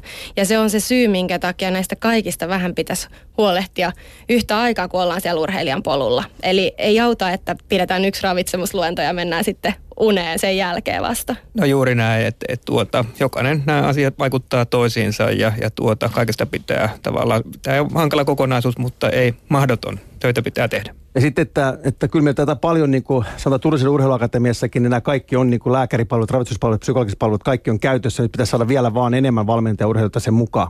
Kyllä. Näin on hyvä päättää tämä kaksituntinen keskustelu. Tässä oli tämänkertainen urheiluilta Yle Puheella. Joni Piirainen kiittää. Kiitos vieraat teille.